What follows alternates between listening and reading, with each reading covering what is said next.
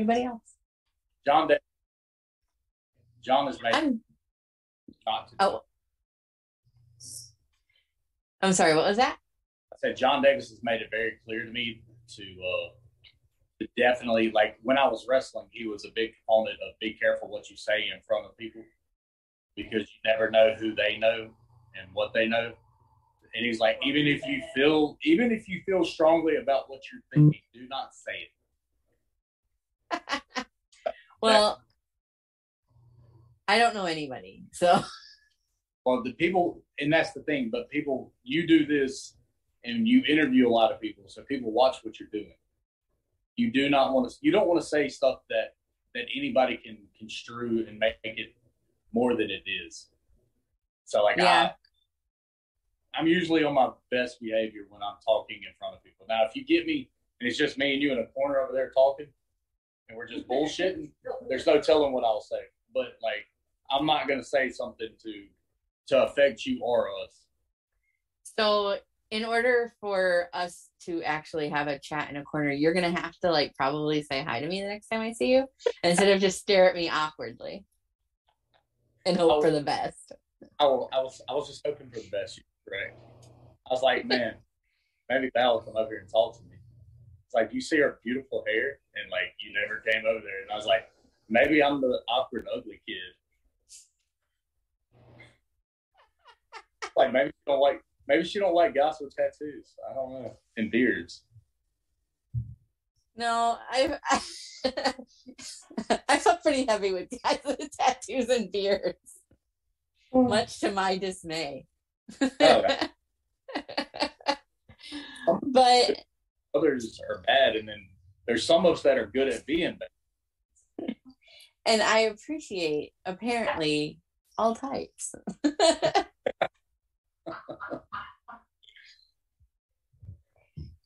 and welcome everybody to the stack. Um, chit chat already in progress. I have Chuck here with um, wrestling over everything.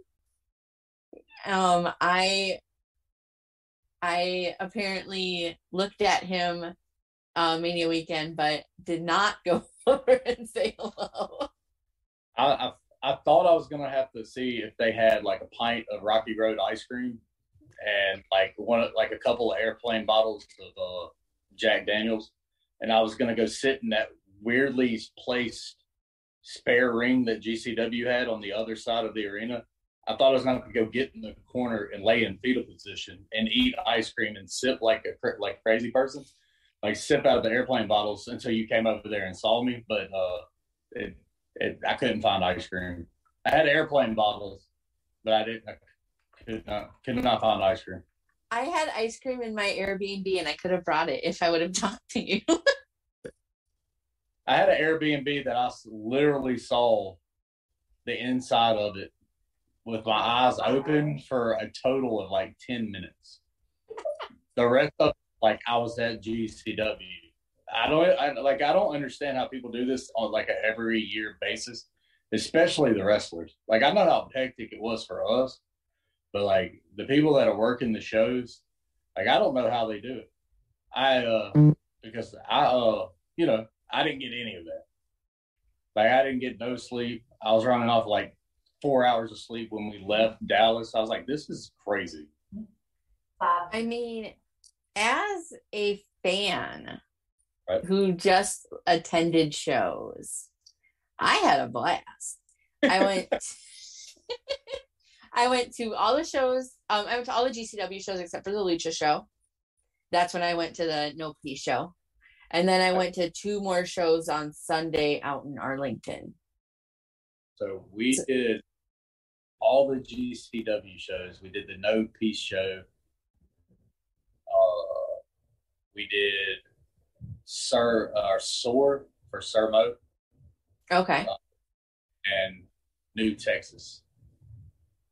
And I'm looking at stuff Sunday morning, and I was like, maybe we could. No, I want to go home. I want. I want to see like a normal sleep schedule instead of like four to five hours over a weekend. You know, like I want to see my four hours a night. Like I, I need some. I need some type of sleep. I slept in the ring. Like Nina, like looked over and was like, "There's people here to buy stuff." I'd been asleep for like ten minutes. We left my oldest kid at the venue. I'm when I say we, I mean like Nina said that he left with Paula. He didn't leave with Paula. He was asleep on the other side of the ring. So he called me like 15 minutes away from the venue. He's like, uh, how am I getting home? I was like, you've already left. What do you mean? He's like, I'm sitting here by the ring, Dad. Shit. And you're like, well, I guess you're calling an Uber, kid. No. yeah. I won parent of the, uh, you know, parent of the weekend. Left my kid at a at the GCW show asleep beside the ring. I'm sure he was fine. He was. There was. He was, a, he was fine. He was awesome. It was. It was fine. Yeah. I mean, no, no, no weirdos there or anything. No, not at a wrestling show. No, no weirdos. Completely weirdo free zone. Yeah, yeah. but I had a blast weekend. I went to 14 shows between Thursday, Friday, Saturday, and Sunday. Um, in my head, I'm like, I feel like I could have gone to more, but I had fun. Yeah, like I, it was a blast. It was the first like I've been to Mania. I went to 30 in New Orleans, but I didn't do any of the uh like the indie stuff. We just went down. Me and uh, my oldest, we went down and did the show, and then came home. Like we did Mania and came home. So I didn't get to see any of the craziness of what all the indie shows were.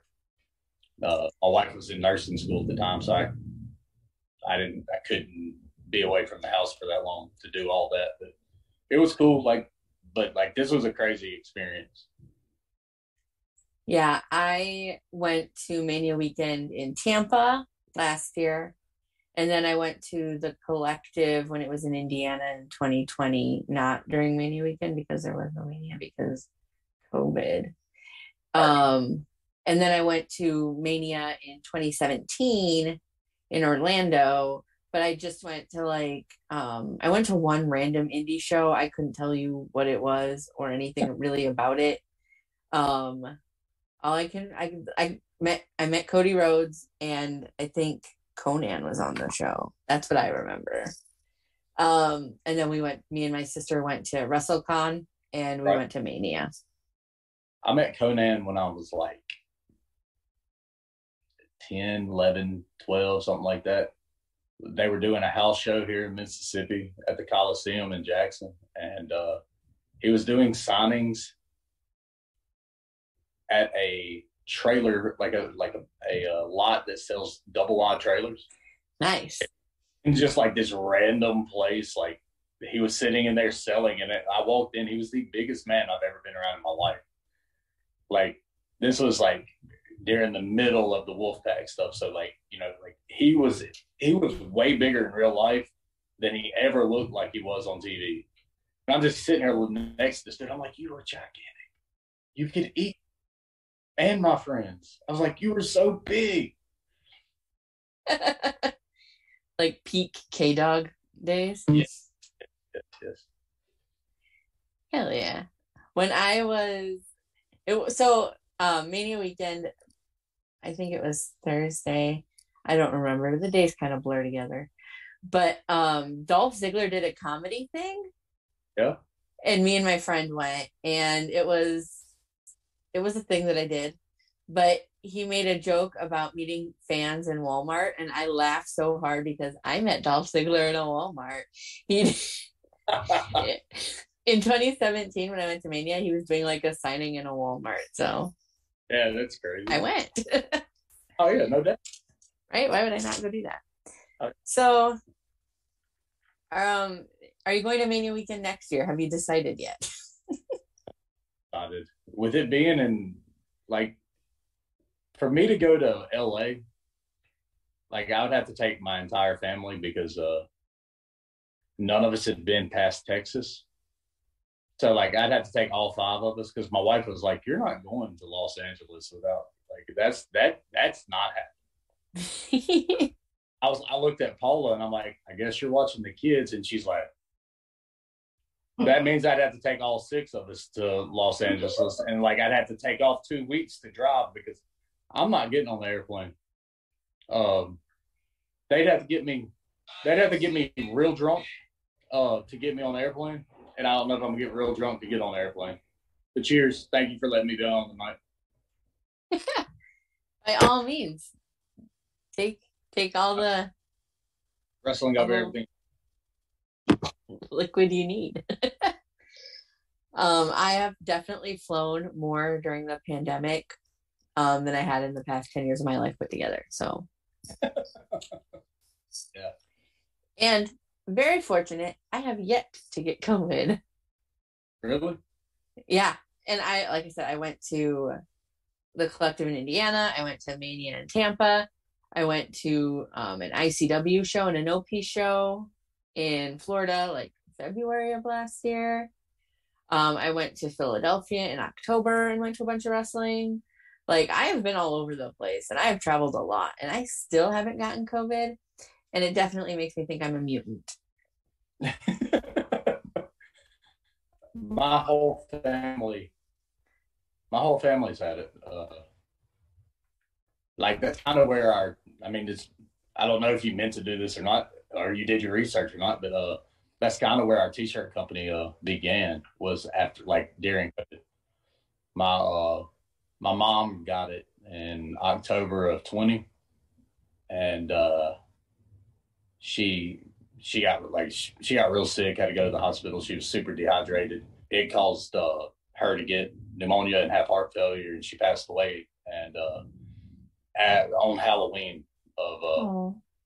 and uh, so like after after that, me and John were uh, me and John have been kicking around the idea of doing the t-shirts, and uh, was, first it was me and Ray Fury. We had been kicking around trying to do a t-shirt company, and uh, you know whatever it didn't work out where he he could do at the time. So I hit up John. Me and John were throwing ideas and stuff back and forth, and uh, Fury had said something about wanting to do a shirt that was like wrestling over everything with his logo or something on it a couple years before.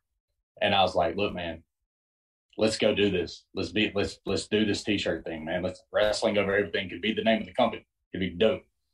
And uh he was like, no, man, I just you know, I don't I don't have time for that part of my, my life right now. Like I don't need to add something else to me. So I called John and John was like, hell yeah, let's use that name. So I asked Fury, he's like, yeah, of course, go use it. And uh, we uh, started the company to like honor my mom. Like John was uh, my mom's favorite wrestler. She did, she wouldn't even drive 15 minutes to see me wrestle.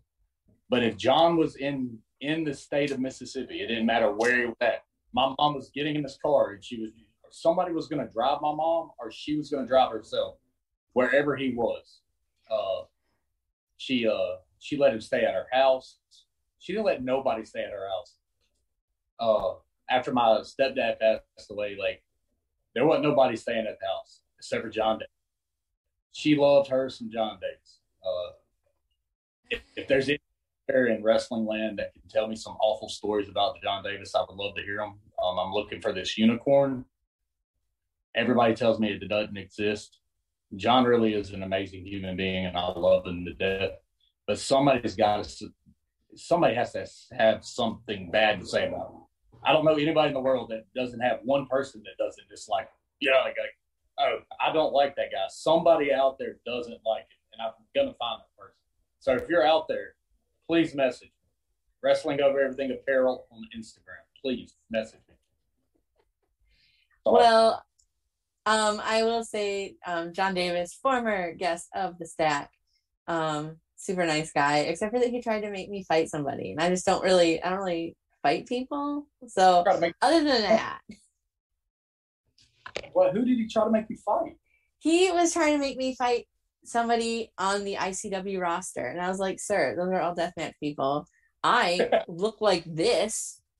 I was like, "No, that's literally. I've never been in a fight. I'm never going to be in a fight. That's just not who I am as a person." Right. But he insists that I need to fight somebody, and that's just not not going to occur. So like, so like, I have a sponsored athlete that is on those shows. She wrestles on them sometimes. Masha. Maybe Oh, yeah. we could do You know, Masha, Masha versus Val. No, What? What do you mean, though? Masha could kick my ass without even trying. I mean, but it would be. I mean, it wouldn't be. It wouldn't be fun for you. No, But it- surely but- not. John thought it was a great idea. I'm just running with John's idea. You two are terrible. See, I found somebody in wrestling that said he was terrible. Yes, what life. um, for the record, I don't think John is terrible. I think he's very sweet. Um, from the little bit I've been around him, I met Oh, him at S. Met him at SCI last year. He was very nice. Oh, I forgot I went to SCI last year too. He's a really, really good dude. But he did want me to fight somebody. I am not going to fight anybody. Um, I just want to reiterate this. I am not fighting anybody ever. I'm not a fighter. I'm a talker myself out of my situation. Or if my best friend is with, my best friend is a fighter. She'll fight somebody. Well, But What- but I don't need to. Oh, okay. What if she did the? uh What if she was? She fought for you. Like she could Uh, be your. She could be your heat seeker, and she takes all of it. Come in for the pin. I mean, she probably could, but I wouldn't put that on her. You know, I got you. Well, I'm just I'm trying to help both of you, as in John and you. I'm trying to fulfill all, everybody's dreams. It's not my dream to fight anybody. I don't know what I don't know why you people keep insisting that I do this. You're a wrestling fan, but you don't want to wrestle. No, Oh, okay. All right, I'm with it. I'm with it. I mean I've been a wrestling fan since I as long as I can remember, but the desire to wrestle has never come through my body. I'm with you. All right, I, I won't try to do it. I'm sorry. I appreciate that, but I, there's also a part of me that just doesn't believe you. I will. I will never mention you fighting anybody else again unless John Davis is around. That's the only time. I bet I'm Nina. sorry. Do you want me to fight John Davis? I'm not going to do that Yeah. either. Great. Like No. Nina, Nina would train train you. Uh, I mean, like, or she can get someone to train you. She knows everybody in wrestling, so she can get somebody. And then, like, she could give you all the secrets of like John's like weakness, which is his pinky toe. I didn't tell you this, but all you have to do is grab him by his pinky toe, and he'll tap out immediately. But like, that's all you have to do. That's not true either. I told you I was going to tell you all the secrets. I was telling all the secrets. I don't have any because nobody tells me shit. But like that is that's the truth though. His weakness is his pinky toe.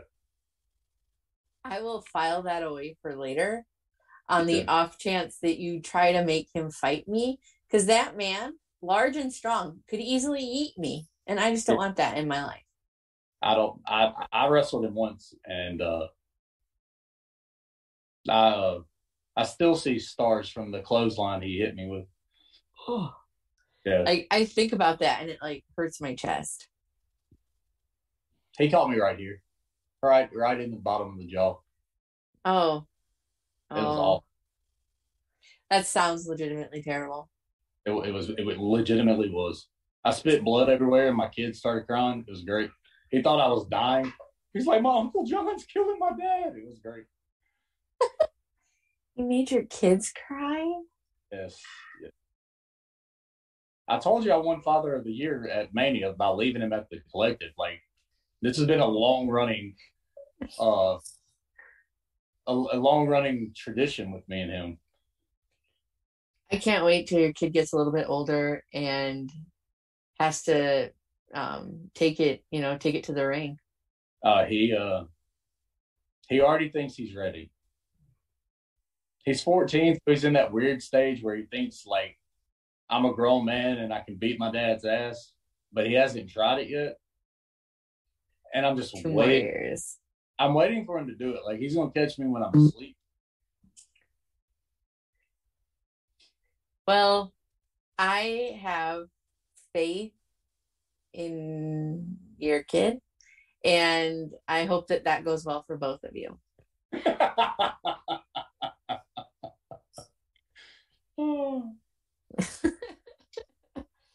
so how did you decide to get into the wrestling business? Because you you did wrestle for a while.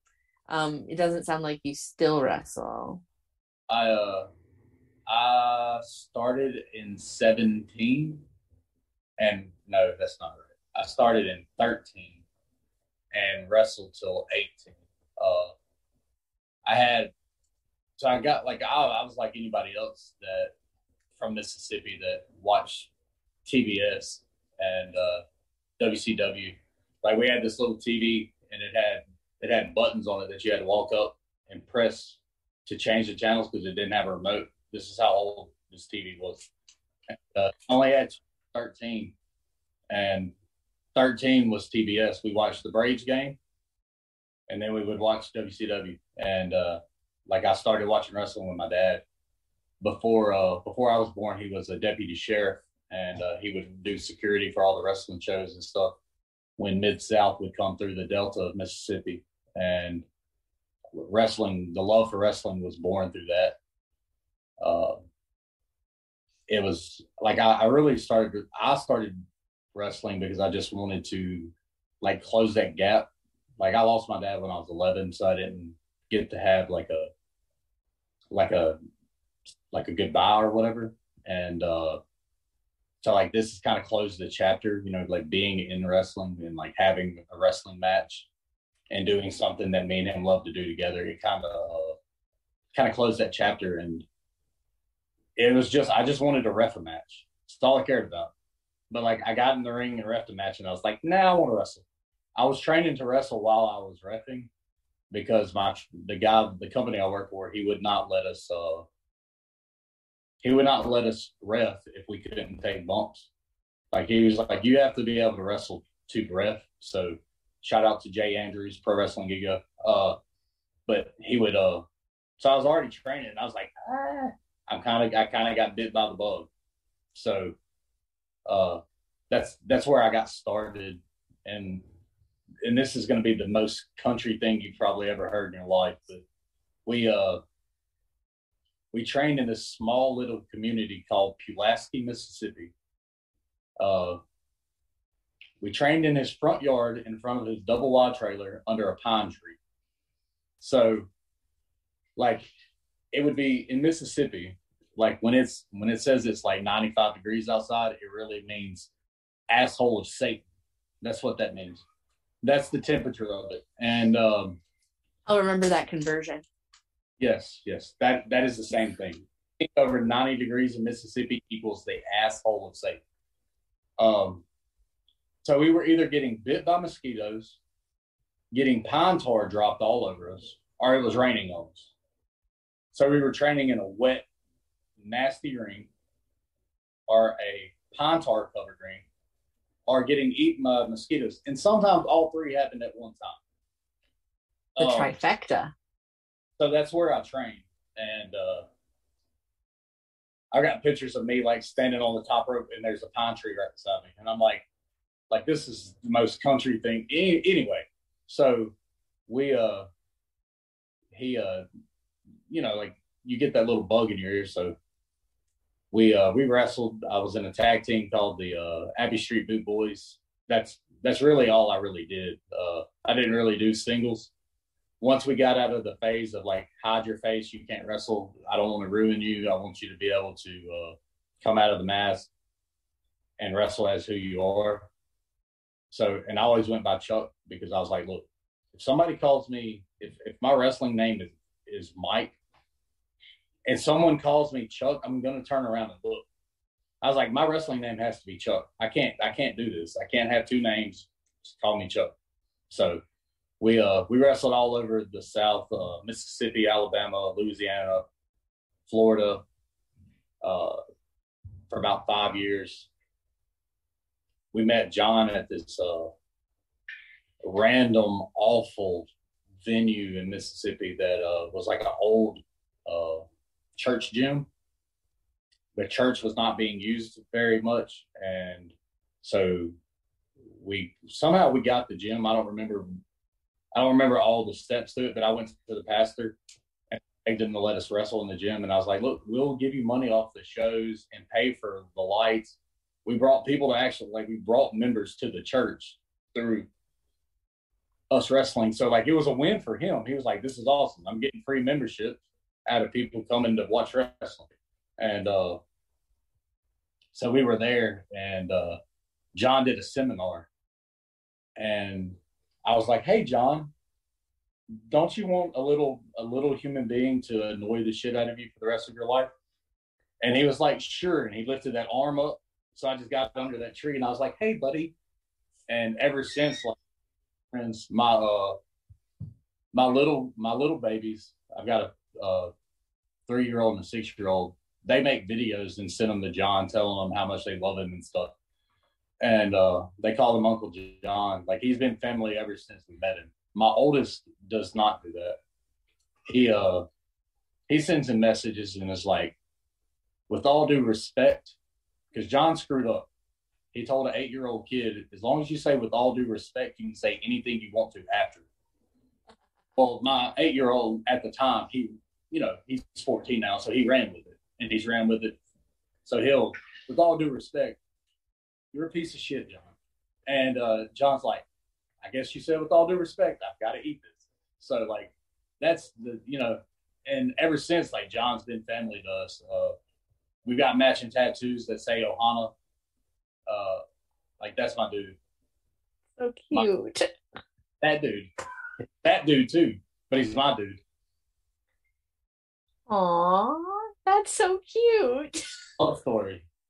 It's like a weird love story. Sorry, sorry. I look. I did. I do this every time. I just told you I was trying to find somebody to talk bad about him, and then I spent the last ten minutes putting them over.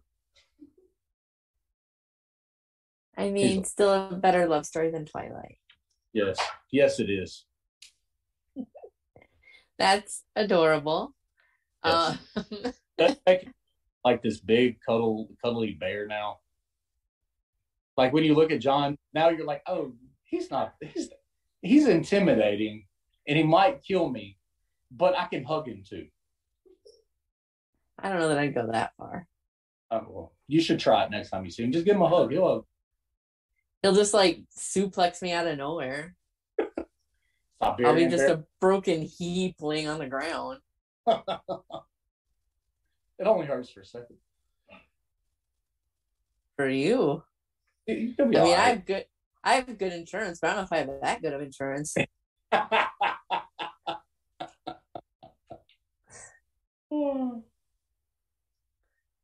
mm.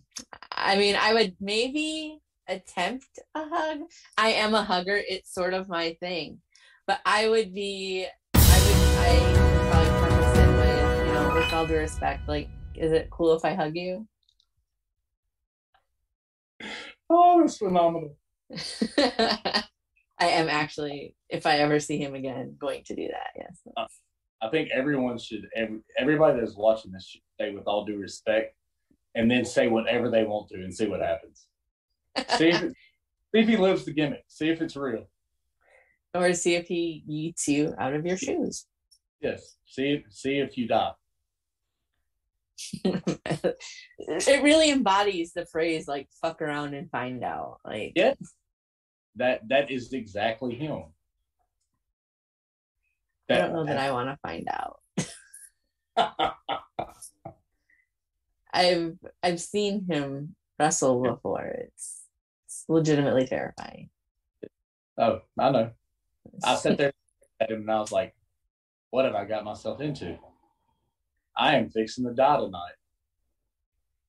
I mean, you were smart though. You made friends with the biggest guy in the room, so what you do? Yeah. Or so I have heard. so who oh, I'm, sorry. I'm sorry, what were you saying? That's that's basically how I got into wrestling. Like it was a thing that we you know, like I always did as a kid. And, uh, but like when my dad passed, it was the way I, I, I needed to have a closing chapter on it. So, who has had the most influence on you both in and out of wrestling? It sounds like maybe, you know, like your mom and dad and, and John. Yeah. Um Is there any other sleepers in there? like like on a personal level that um it's just it, it would be my mom and my dad and uh and John like that that's because John you know John's big thing was always to uh leave things better than you found it. And he was like I don't care if it's real life wrestling I don't care what it is. You always leave things better than you found it. So like I've always lived my life to since since he told me that you know I've lived my life trying to do that. No matter what I do like in my real job when I'm t-shirt stuff friendships family I want to leave the person that that I'm in contact with better than I found them.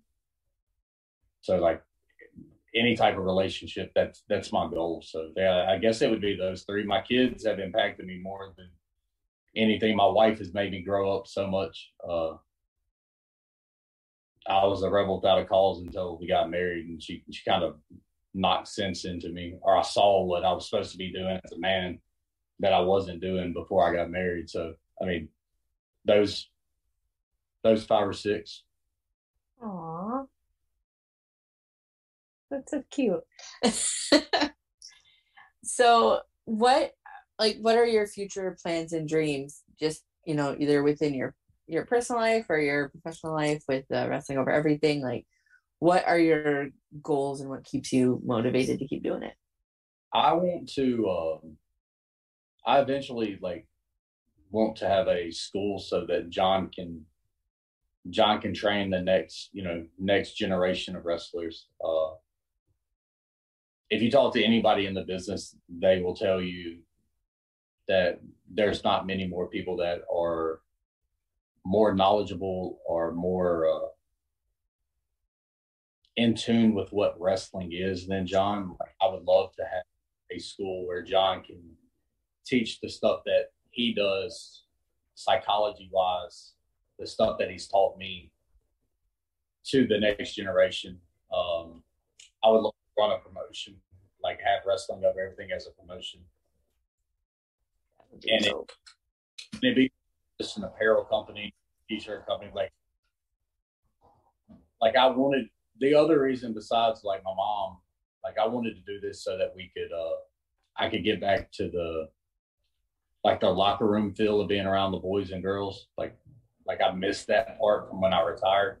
So like this way it got me back into wrestling where I'm not taking bumps. That is awful. And I don't want to do that anymore. But like uh this got me back to where I'm around everybody and I'm I'm getting to meet new people that I never met.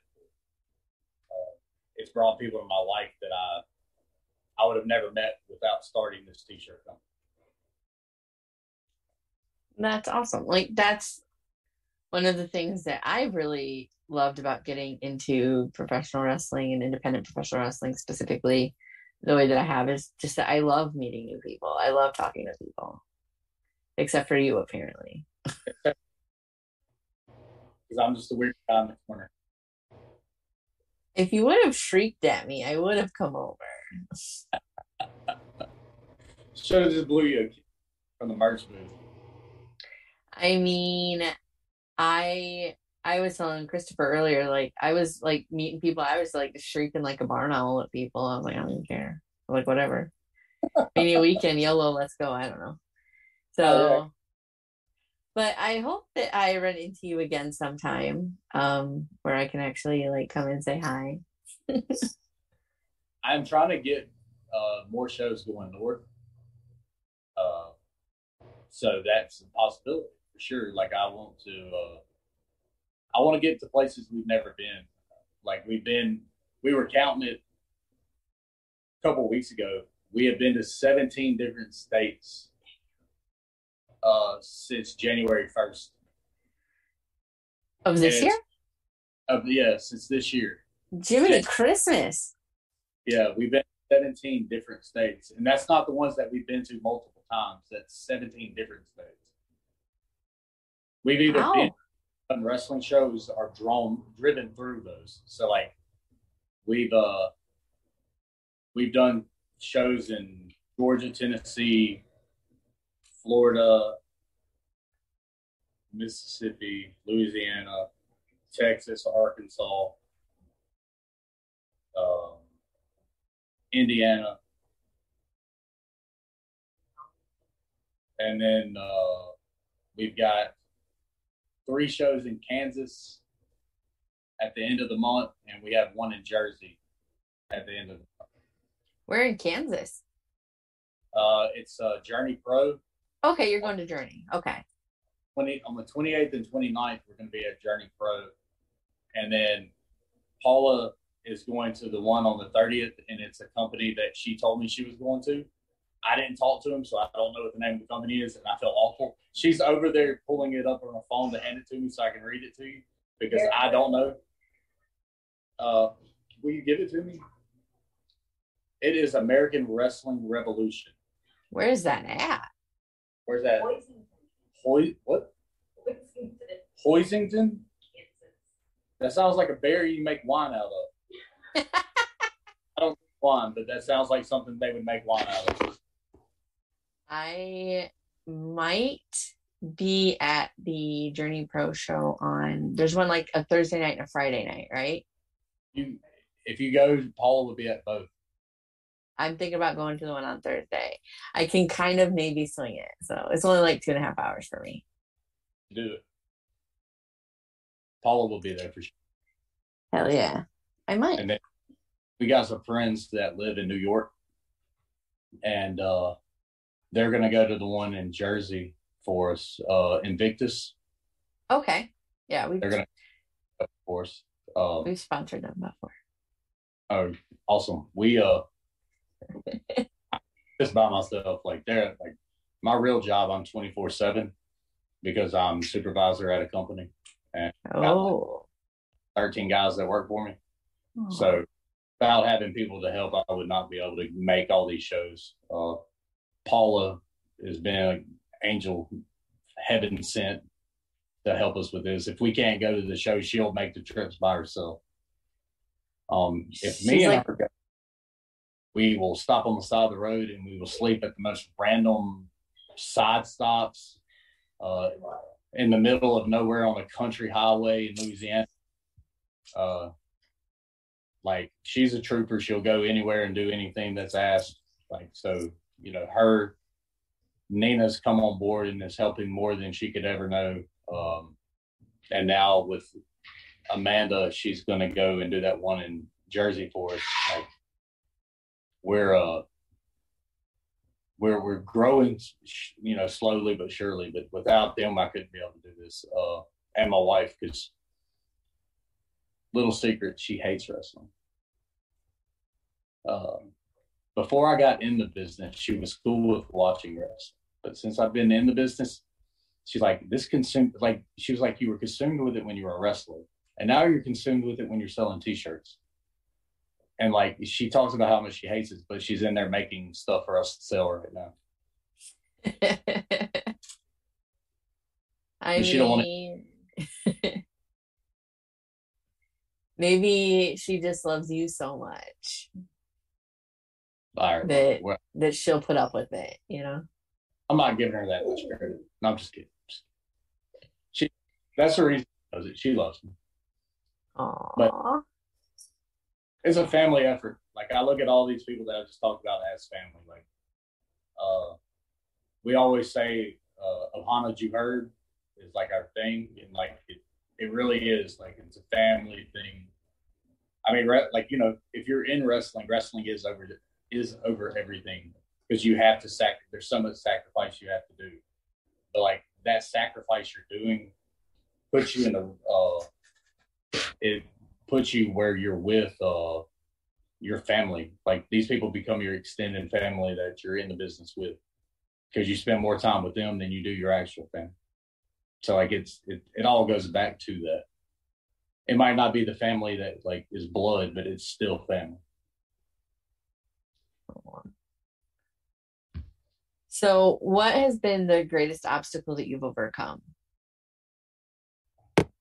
Personally or Um, however you want to answer that question, it can be within um, wrestling over everything. It could be within your wrestling career, it could be personal, however you want to answer that question. Personally, it was the loss of my dad because um, I was 11. I was so young. Like I had so much to learn uh, as a kid and didn't have like a male role model to teach me that. Uh, my mom did the best she could, and she she she played both roles and did it very well. Um, business wise, it's just getting people to give you a chance. Uh, there's so many people out there that you're like, hey man, like if I, you know, like if I hook you up with a shirt or if I, you know, give you a discount on the shirt, anything like that, man, will you take a picture of, you know, promote us, tag us, anything like that? And so many people say yes and they don't do anything. So trying to get your name out there has been the biggest like hurdle for the company is just having people to believe in what what you're selling. The the I was talking to one of our sponsored athletes. He's a referee. His name's Jared Fitz. He's from uh, Fritz. Sorry, he's from uh, the Carolinas, and uh, he is a referee for NWA. And when I was talking to him, he's like, "Chuck, you're you're the design school, your stuff school. Like it, it's all it fits great. Like it's it's high quality stuff. You're actually out there doing things that people want to wear." He's like, "But the thing that's going to sell your company is the personal part of it." You've got to tell your story about it. So like, and he did, and, and that's not something that I thought about. Like, I, like I'm clowning around with you because I'm having fun, but like realistically, I'm the kid that sits in the corner and doesn't want to talk to me about. Uh, I know because you wouldn't say hi to me. I will sit at the merch table like this until somebody walks up. So it's a uh, telling my story is the thing that's like I the way to connect because there's a place in wrestling for everyone. Not everyone's going to be stone cold. You're going to have guys that run the camera, sell the popcorn, take tickets, put up chairs, set up the ring, uh, run the lights, press play on the music. Like everybody has a spot in wrestling. Uh, some spots should be just you being a fan and not actually having a part in the business part of it. But there's a place for everyone in this community. This community, uh, the one thing about wrestling that I love is that everybody's accepted no matter what. There is a there is a subculture of wrestling for everyone. Um, that goes. I mean, you could see that at the collective this past weekend. You know, like you went from death match to a lucha show to for the culture to Effy's show to uh, Mission Pro, which I'm wearing Mission Pro Wrestling over everything. We did a collab shirt. Uh, we're going to be there this weekend in San Antonio. Shout out to them. Um, we, uh, I mean, like you have so many different varieties of shows. Like you have everything, you know. Like there is no, there's no just one thing where it's like it was back, you know, in the early '60s, where it was two, two, not very uh, in shape white guys that were like, and then this is only goes for Mississippi. I'm not talking like because this is all I saw, right? So you, had two fat white guys that were locking up, uh, and telling a story, and it was great storytelling, but like it was very divided till like JYD came in, like, and then you have a whole nother culture gets to come in and be involved in something. Um, because he was bigger than he, he, was bigger than any rock star ever in the South. Like JYD was it. Um, so like it's it's that it's it's being a part. Of everybody's everybody's has a place. Uh, wrestling accepts everyone. Um, I have a friend that she was talking about it. She was like, you know, I didn't come out of the closet till um, I was in my teenage years, but the one thing that always brought me and my family together was wrestling. And she always talks about how the headbangers, uh, she's like, there was two men in skirts wrestling.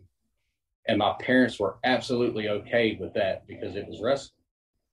And like, I get to see I get to see a dude that goes in the ring, says hell yeah, stuns his balls, flips him off, drinks beer, pours it all over him, and then I get to see a guy that's from hell come out in a red suit that can't talk, uh, and then I get to see two dudes that are in kilts or skirts wrestling, and then you got the Nation of Domination. Like you have so many things that everybody can come together, no matter you know race, creed, color, sex, whatever. Like you can come together and watch, and everybody's there for it. Like you're you're there as a fan, and then you go back to the real world. So it just is like, and at the end, wrestling's an escape for everyone. That part where wrestling is absolutely an escape, and especially going to live events. Yeah. Like, you know, I I went to Mania, I went to like a bunch of shows, whatever. Like I was living in this little like mm-hmm. bubble of like the happiest I could be because I didn't have to think about my job or random bullshit. Like I was purely in the moment. Yep. It is uh and like I tell everybody, like my phone's fixing to die. Hold on. Sorry. Like I tell like my wife was like, I just don't understand the the reason why you love it so much when I was wrestling. And I'm like, if I could bottle up the emotion I feel when I get to walk out the curtain and uh and hear that it doesn't matter if they're cheering you, booing you, you know, telling you to go kill yourself as a wrestler. It doesn't matter what they're telling you. The reaction, like that adrenaline you get from what they're saying and the, the reaction from the fans, there's nothing like it. There's nothing that compares to it as a wrestler. If they could bottle that up and sell it, you wouldn't have a crack addict ever. They would be all be addicted to that adrenaline because there's nothing like it. I played in punk rock bands and hardcore bands, and uh, it was that that doesn't compare to what what it feels like when you walk out and you're you're in the ring. And for me, it was I was always getting beat up, and uh, hearing that chuck chuck chuck like there's nothing like it. I'm like, oh, I've got the crowd tonight. This crowd loves me, and uh, it wasn't because I was great in the ring. It was because we were a bunch of uh, maniacs that tried to make ourselves laugh, and that was every match was trying to make each other laugh. Like we, as a tag team, we legitimately tried to pop each other. So before the show would start, me and uh, me and JD Jenkins, we would uh, when he was wrestling with me as a tag partner, he was Boot Boy Bubbler he told me that he, he, told us at training one day that he could get anything over. He's like, I'm that good. I can get anything over. So we started, we were like, all right, well, your name's is Bubbles. So like he took Bubbler and got it over. But me and him would grab uh Shaky, which was our other tag partner. Yeah, we had weird names. Shaky and Bubbler. It was great. Uh we would grab him by headlock and we would drag him to every kid in the building and let him slap the shit out of him on top of his bald head. But like all the fans, like they loved us because they could relate to the fact that we were like just one of them, you know? How you just pick on your friends and you act dumb with them. Like that's all we did. We just turned up everything that we would normally do on a daily basis and do it. Uh, Shaky's Shaky's legit wife, he met at a wrestling show, and it was because I was like, "Hey, hey, what's your name? And she was like, Anna. And I was like, this is shaky. He likes long walks on the beach. He likes to go horseback riding naked. We don't have beaches or like, I mean, we do have beaches here, but they're awful. And I don't know if you could horse ride naked on them or not. In fact, I don't know if you want to see. Anyway, um, but like they met through wrestling and it was because of me being dumb like that that we uh like they met and like we called him our pet idiot and he wouldn't come down. He would get so annoyed by us. We'd be on the mic standing there against the ring, just looking at each other talking. And we would auction Shaky off every show. Nobody ever bought him. We tried to we would take shekels for him and nobody would give us shekels. Um so I mean like it was just a way to connect that was different from anything anybody else was doing. Like nobody else was doing what we were doing. And all we were doing was trying to make each other laugh all the stuff we talked about in the car ride, we just did it at the show. And it was never planned. We would just go out there and grab a mic and start talking to people. You know that like weird point where you walk into the show and like sometimes there's very low music playing and everybody's just kind of sitting there not talking to anybody. None of the wrestlers are out yet. That's when we were out there doing that. So like we were like the the pre-show entertainment and like nobody ever asked us to do it. We just went out there and grabbed mics, and it didn't matter what promotion we were at. We just went out there and just did whatever we were going to do. But I mean, it made us, you know, somewhat successful in the Gulf Coast region, and we got to have a lot of fun doing it. Well, it's stuff like that that fans like kind of makes like a, as a fan like something like that would make me like remember you and like, yep. oh, those are those guys from before the show. Right. Ha ha ha! Cheer, cheer, cheer. Right. Yeah. And I mean, we we once we realized it worked, it became something we like we always did, but it didn't start out to try to like it wasn't something that we were like some hidden wrestling agenda like all right we're gonna try this try this to see if we can get over with these people it wasn't that at all it was just the way it you know it just happened like organically. We uh we were like a comedy wrestling group that we never set out to do comedy wrestling. Like our comedy wrestling was such subtleness, but it wasn't like we wasn't out there like ha ha ha ha funny wrestling. Like it was legit matches. We just did funny stuff in there to make each other laugh. I can hear your thunder. It is. I thought it was gone. I was just sitting there thinking about how the rain was going, and then it's thundering again. It's cool. It gives like a. I hope it doesn't go out again. It gives a cool ambience to to the talk.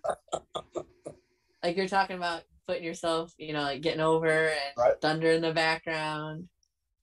Now I just Excellent. think Garth Brooks playing in the background. Sorry, I am. I am. She almost old. started singing it. I very well could. I am old and I am from the middle of nowhere, South Dakota. So hell yeah, I know Garth Brooks. Uh, we're going to see him at uh, LSU Stadium at the end of the month. I'm pretty stoked. Jealous. I would love to. Every time he's come through here, tickets are so damn expensive. So my, I told my wife I wanted to go, and uh, I was like, "Don't spend the money." I was like, "I don't want to spend the money on going," and then like she's like, guess what I did today? And this was like three or four days later, the day they went on sale. She's like, guess what I did today? I was like, I'm hoping it was buy something super sexy for tonight. And she sent me pictures of the of the tickets. I was like, that is not what I was wanting, but I am super cool with that too. And uh so me, uh she bought three tickets for me, her, and our oldest. Well, that is gonna be awesome. I'm jealous. Super stoked for that. So, what would you consider your greatest achievement in the wrestling business, either when you were wrestling or now with wrestling over everything? Hmm. And that can be whatever yeah. that means to you. Like it doesn't like it can be like a title or it can be right. like matches or whatever, anything. anything. Whatever um, you consider your greatest achievement the the guys that I've helped in the business would be my greatest achievement. Like the it, it, like I was never a wrestler that wanted to put myself over. I never I never cared about winning or losing. I wanted the person I was wrestling. Like I would lose to everybody. I didn't care. I, I wanted the person I was wrestling to win because I wanted them to get the most out of the match they could. So like all the people that I've helped train, help um, help get to where they're at. You know, like I told uh I told one of them, I was like, it doesn't matter if me and you were friends for the rest of our life or if we quit being friends today. If you make it, I made it. I was like, you don't even have to give me credit for it. But to know that a dude that I had, you know, my hand is on, he's he's somewhere and he's doing big things, bigger than just like Andy's here in Mississippi and he's out there actually traveling, busting his ass, and making all the towns and promotions he can make. that's my biggest achievement in wrestling. Like like as a like in ring competitor, that's all I cared about.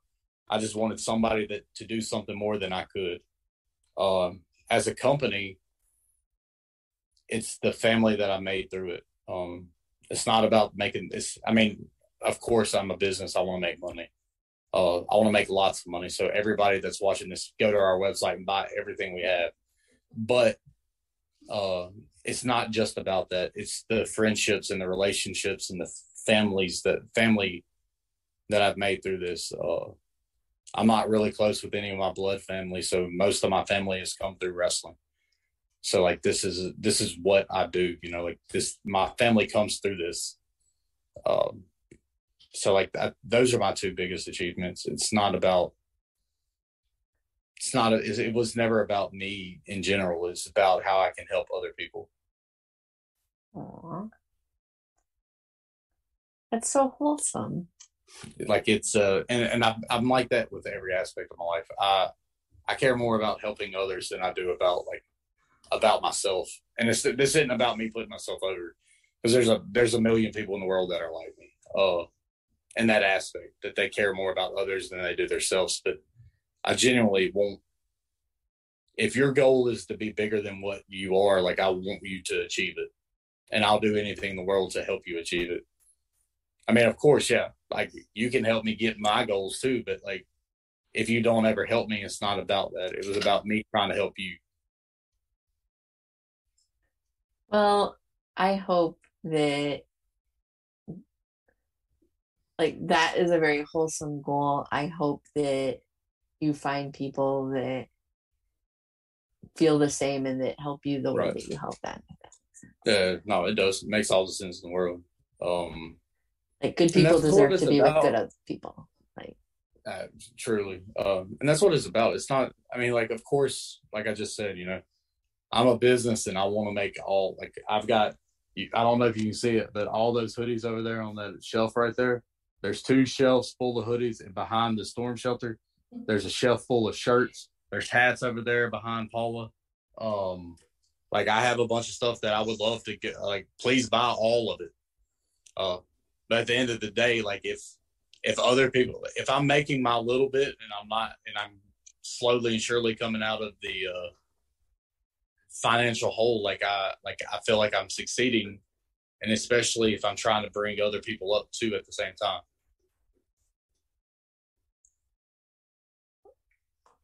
I like that. Like that and like when you say that, like it feels genuine. It doesn't feel like you're pandering, which is nice. Right.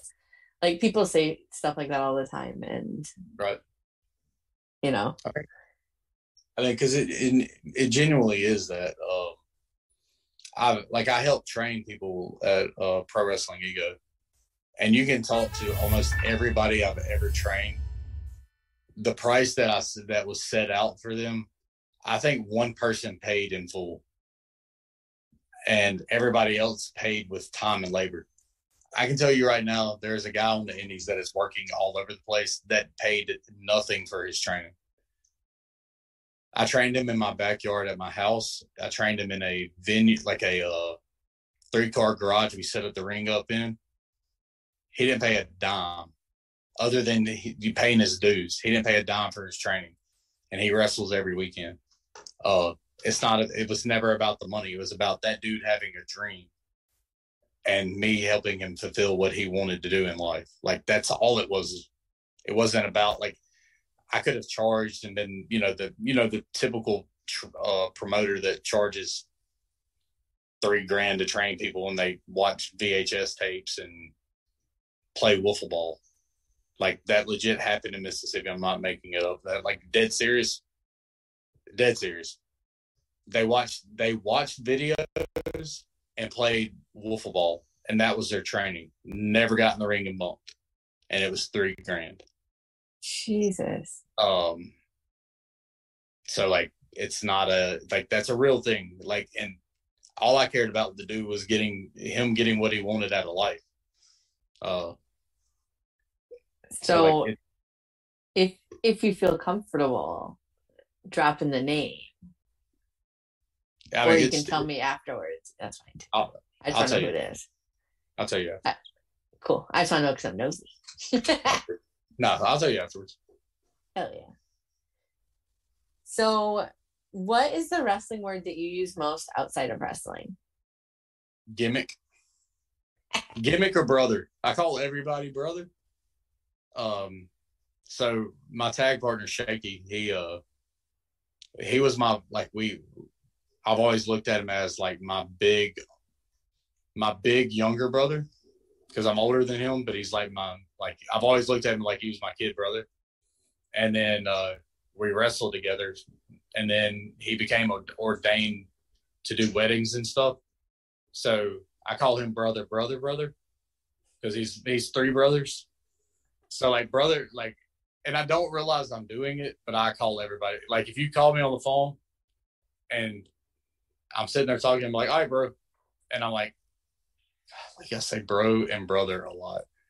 And then like if I can't think of the word, I'm sitting at work and like my real job, I work for a locate company. When people are digging, they call us to come out and locate utilities and I'm a supervisor for one of them. And uh, we're sitting there talking, and they're like, one of my guys will ask me a question about where do they hook up on something. I'm like, go down the street, go to that gimmick, and I'm like, they don't know, they don't know what that means. And I'm like, why am I calling the cable TV pad a gimmick? And I'm like, what am I doing with my life? So it's it's gimmicking, brother. So when I ask that question, I hear gimmick a lot. So yes. it's not just you. Yes. There's yes. a bunch of you that do this. yes. yes. Um, moving on to some kind of um less heavy topics, I suppose. Um, you obviously you were a wrestler, so you traveled for wrestling. You travel now, and since you're telling me you don't fly, you clearly drive. drive. So, what do you like to listen to on your drives? all right so my music is very very um, all over the place that was not the word i was looking for but i'm add and i cannot remember the word i was going to butcher it so um, we're just going to go it's all over the place eclectic uh, that's the word i was looking for but i was going to not i was going to murder the word so i've like in real life I have, I have one of my friends i have to call him and i'm like look what is what's the big word for this? And he will tell me exactly what it is. And I was like, oh, well, I was so off. Anyway, um, so like I will go from listening to Terror, which is a like hardcore metal band, to listening to 90s pop. I will sing all of the Britney Spears, NSYNC, Backstreet Boys songs that come on. I will go to listening to Boyz II Men, uh, we will listen to POD. We will listen to um, any type of like 90s, early 2000s hip hop. I will go to listen to praise and worship music. I will listen to Christian hip hop. Um, I will listen to everything country from Hank Jr., like the senior, to new stuff. Um, uh, uh, Thomas Rhett, stuff like that. Like it's it's everywhere, and I will listen to like five or six songs, and I'm like, all right, I gotta find something else. I will go back to when I was a kid and try to remember like bands that I've not listened to in ages, and I'm just sitting there. I've got I'm uh, Apple Music pulled up, and I'm like, what was the name of that band that I listened to when I was like 12 that I know like four songs off this one album that was really cool when I was 12, but it probably is awful now. And uh, uh one of them was like this. I don't, I don't know if you've ever heard of them, but there's a band called Pax 217. They were from uh, California, and like it is like it's it's. I mean, like, but when I was 12, this music was rad, and I loved every bit of it. And so, like, I'll listen to them, and it's just for nostalgia. Um, I'll listen to so Jon Davis was in a tag team with uh, Kory Chavis, uh, Dark City Fight Club, and Kory just put out a rap album. I will listen to his music. Um, a friend of ours, Dante Smiley, put out a rap album. Uh, I listen to his music. Like, so like when my friends put out stuff, I listen to their stuff. Uh, I got a buddy named August Artois. He's from Florida. He's one of our sponsored athletes. he was in a metal band when he was like 16. And I'm like, dude, where's all the recordings and stuff? And he's like, there, there isn't any with me. They recorded after I left the band. I'm like, well, that's horseshit because I want to listen to you do vocals. And uh, so like, I, I like I, I try to support like that stuff too. But uh, I listen to everything. I, I used to listen to a lot of podcasts, but uh, when I when I became a supervisor and my phone rings all the time, it's hard to listen to stuff. So I just I just listen to music because it's easier to press pause on a song than it is to come back like three days later and try to pick up on a podcast. Of like I don't remember anything that was said in the first 45 minutes that I listened to 33 days ago. So I'm like, I, I, I just, I can't do it no more. Now road trips, I could, I should do that, but, uh, music is my, my music taste is all over the place. So on road trips, um, I am, I am a snackosaurus rex. I love snacks. I'm like a huge snack person. So like, what are your go-to like road snacks? So the last, since October, I've been on keto and I've lost 46, 7, 48. I don't know. I lost all, nice. almost, almost at 50 pounds. Um, so I am, I'm very like Quest cookies, Quest, Reese's Quest, everything. Uh, pork rinds, beef jerky, water, and bangs and Reigns. Anything that has caffeine in it, I am drinking that. All of it. I drink all of it if it has caffeine. Caffeine and no sugar, I'm there for it. Um, but like that's our road trip stuff. Um, with my wife and kids are with me, we stop somewhere and like try new restaurants that aren't in Mississippi, like where we we like to eat, so we like to try new stuff. Uh, if it's just me or if it's just Paula, like me and Paula out on the road, we eat at gas stations. Um, we try to find every Buc-ee's we can find. Like I know that's like the new indie, the indie wrestling thing is to go take a picture with the beaver, but like I've been trying, like I've been going to the Buc-ee's for a long time. I love the Buc-ee's. You're like OG Buc-ee's. Yeah, I love Buc-ee's. Um, I've never been. So they have this Texas melt barbecue melt thing, and it's got ham, turkey, bacon, some type of ranch barbecue sauce thing on it. It is the greatest. It's the greatest thing I've ever ever put in my mouth. Food wise. Uh, I was going to say a bunch of things I probably shouldn't have said. Uh, I told you I wasn't going to do it, so I didn't. Uh, but if my wife is if my wife is on here watching this, you are way more important than that sandwich. Um, I love you in my mouth way more. Anyway, um,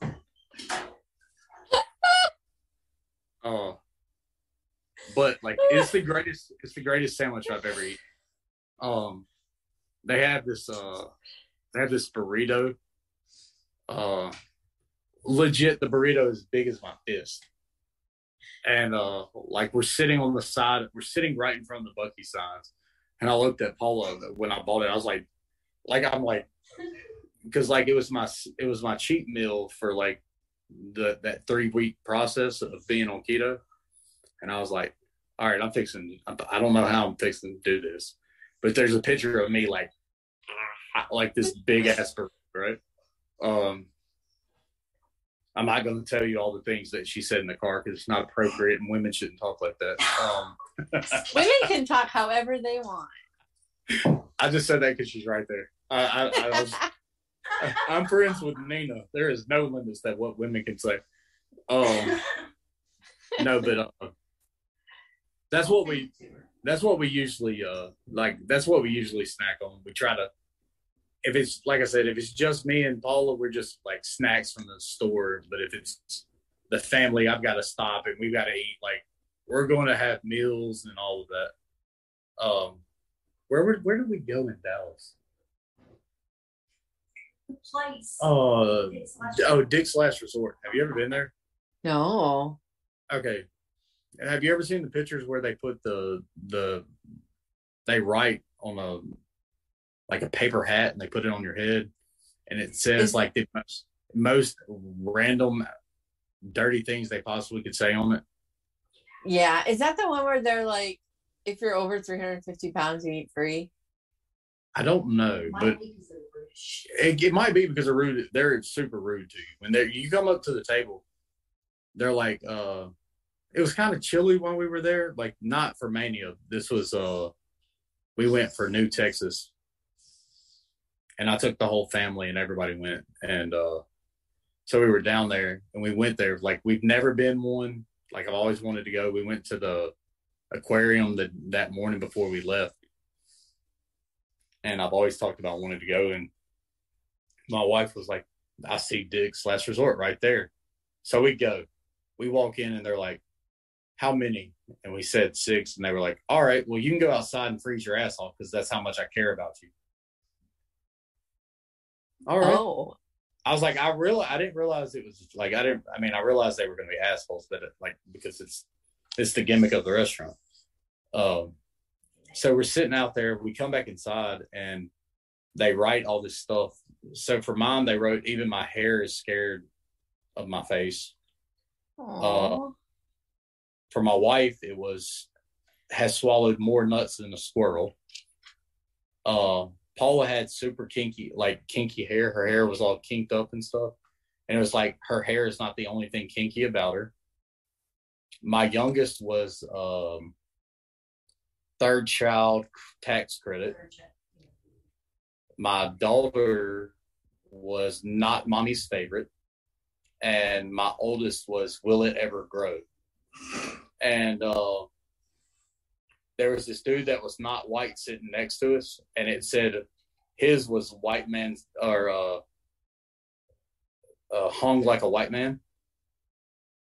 And Oh. uh, yes, and uh, there was a bunch of cheer. There was a cheerleader convention, and when they came, when the cheerleaders came in, I was like, please. I was like, our waitress was there. I was like, please, please, for the love of God, as much as you have called my kids little shits while we've been sitting here at this restaurant, will you please go tell one of them they're going to be a, uh, will be 16 and pregnant or something? And she l- legit went and wrote uh, next teen mom on one of their uh, hats. It was the funniest thing. The the girl's mom was so mad. It was so. Oh funny. yeah. It was so funny. That sounds like a lot. Just a, Oh, it's great. Generally a lot. yeah like so they're i mean they're it's bar food. And i mean it was good like what i had was good but it's i mean it's it's generally just bar food. They had a uh, blow job shot. I don't know if you know what that is where you they pour the shot and you have to it has whipped cream on the top of it. You can't take it with your hands. You have to put your mouth around the shot and you just take it. So there's a video of me my wife and paula taking the shots. Um and my oldest making a whole bunch of inappropriate jokes to everybody that was doing it.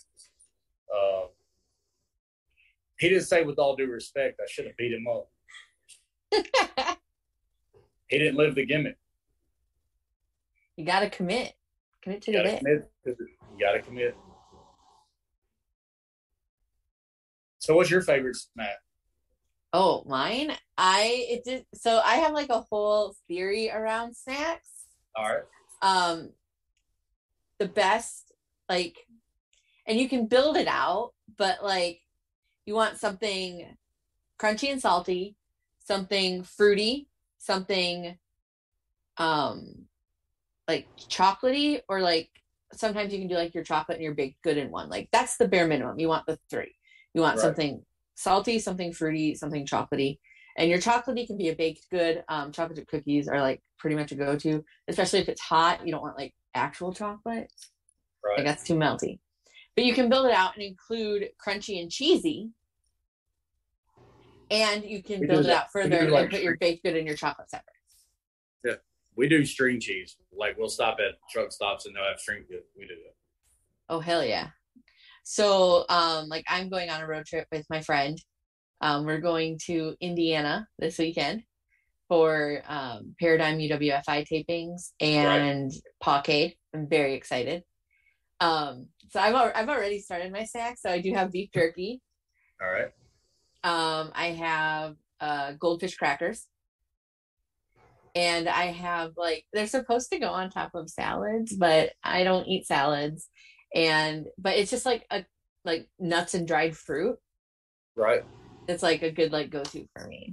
And I also have Mike and Ike's. Have, oh, Mike, great. Have you seen those? Uh,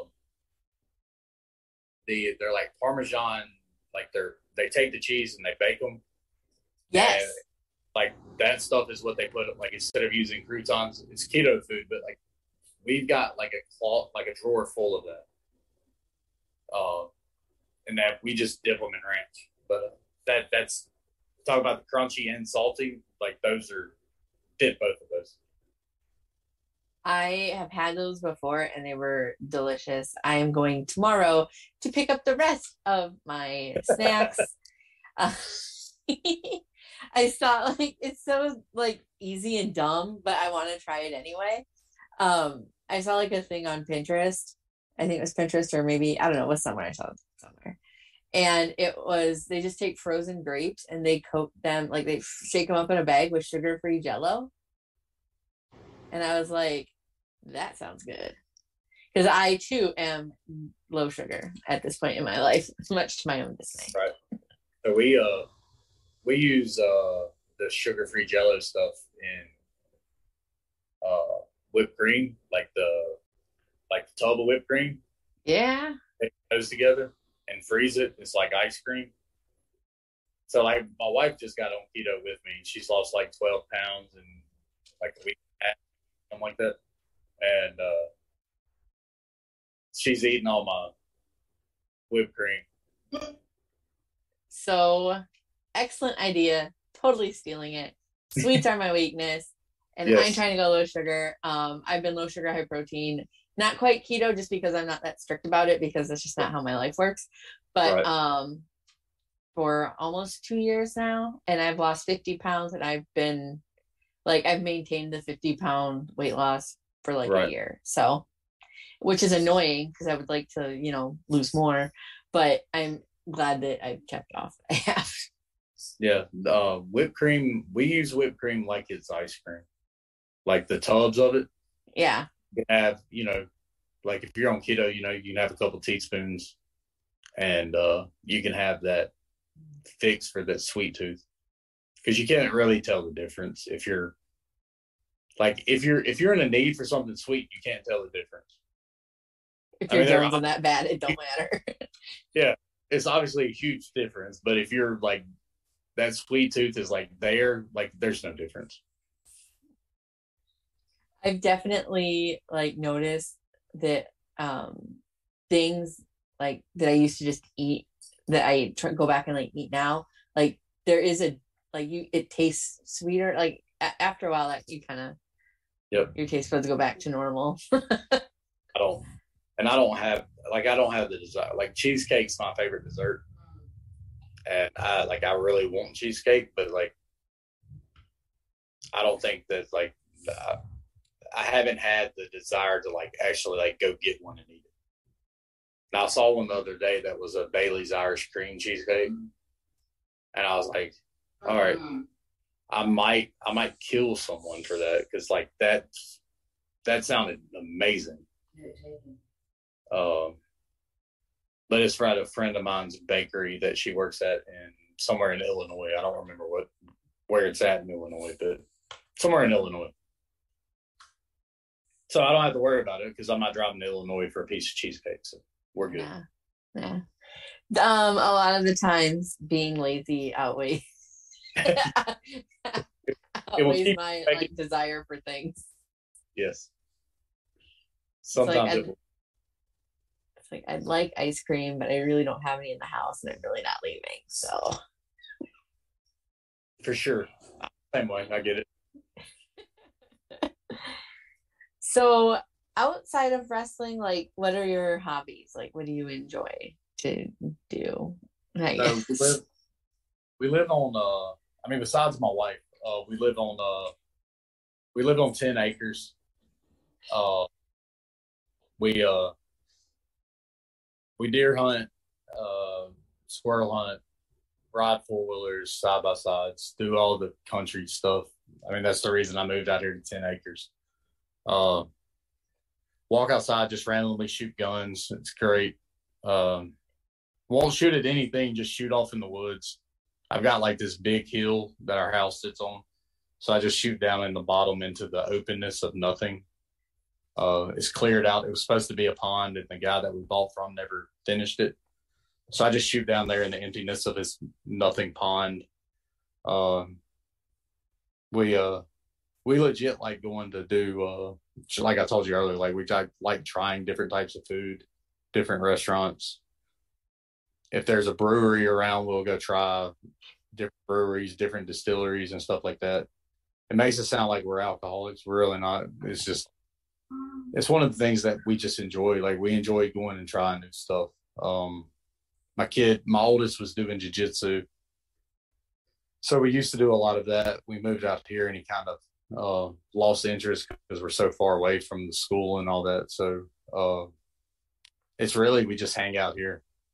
If we're not on the road, we're just hanging out, doing country stuff or instead of cat shit, we're doing country shit.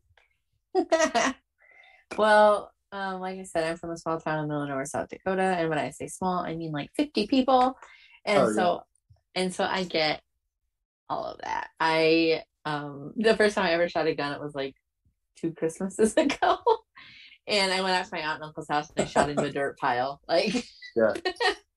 I mean, it makes it great. It's a great uh, stop for the bullets right? Yeah, So that's what I was thinking.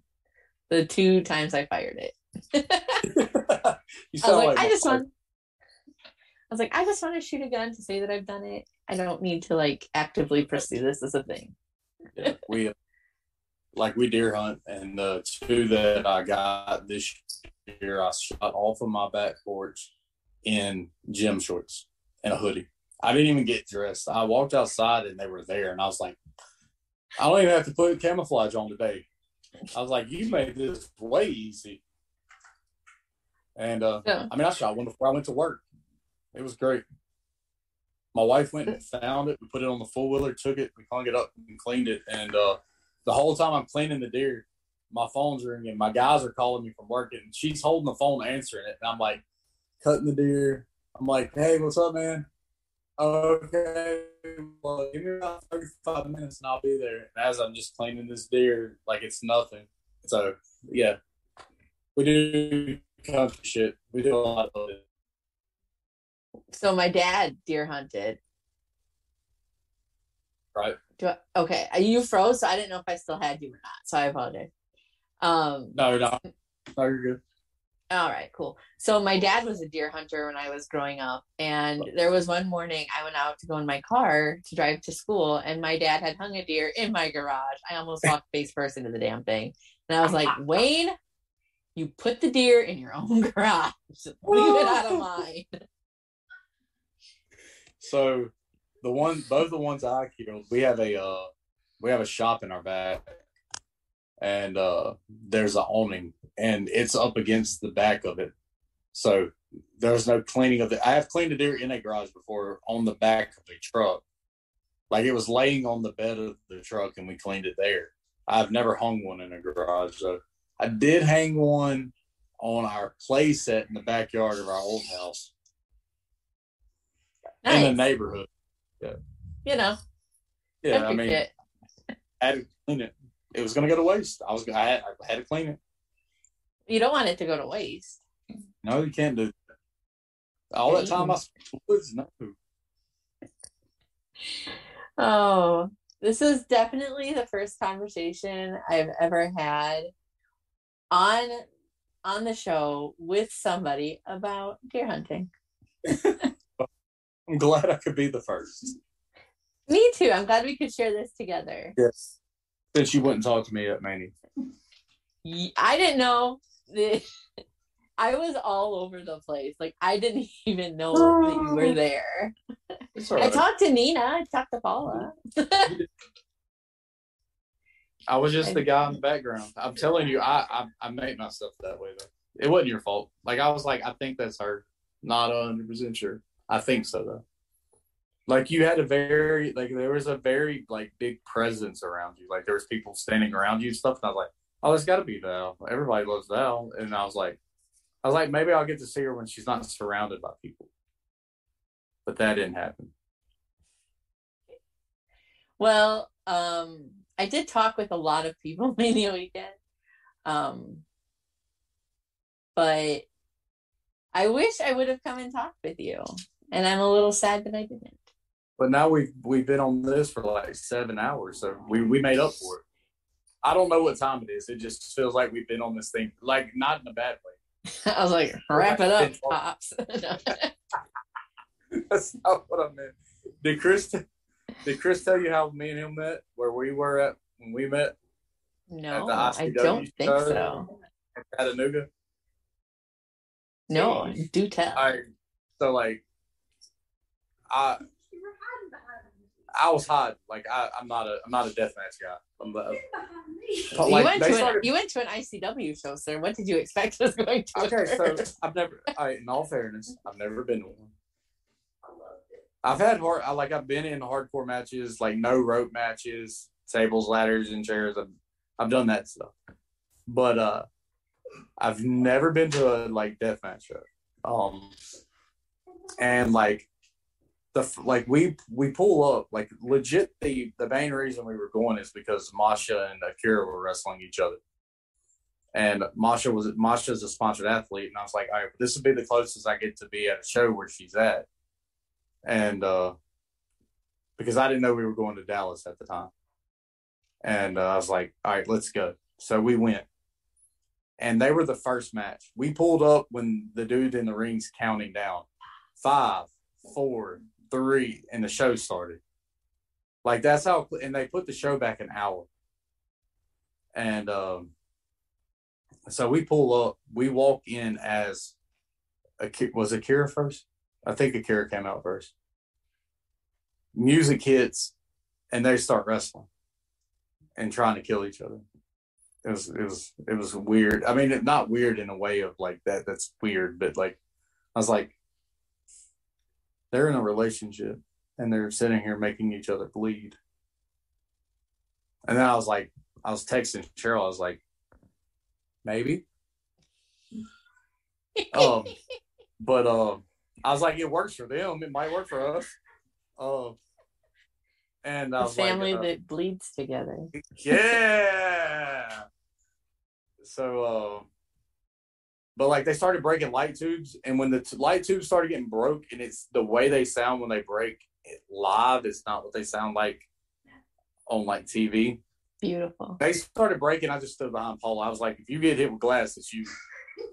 so Chris is like right against the cage, and I'm like, he's fixing to die.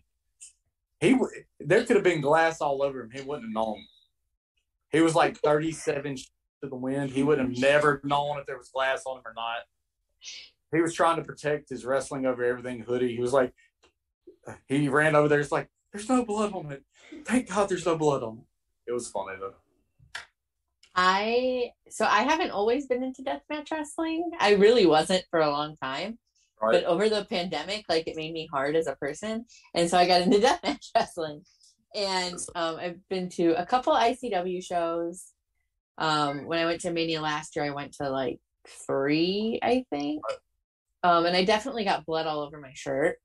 have you ever been um, to a GWAR show? I know it's not real blood, but have you ever been seeing GWAR? No. You said, you said blood on your shirt and made me think about it. Like, do you know who GWAR is? Yeah, yeah.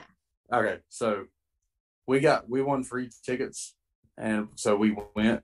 And my, my wife is completely the opposite musically.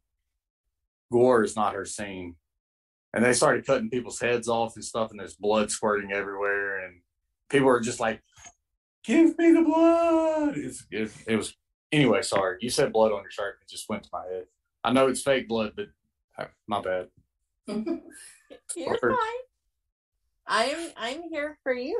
Like so, it's just it was it's just like the memory of just watching people get covered in blood, and then like we were at Mania and watching Nina run back and forth trying to stitch people up and like I'm looking at Hoodfoot and I'm like, look at your body, bro. Like all these scars. And then I'm hanging out with uh Cruel at the ICW show.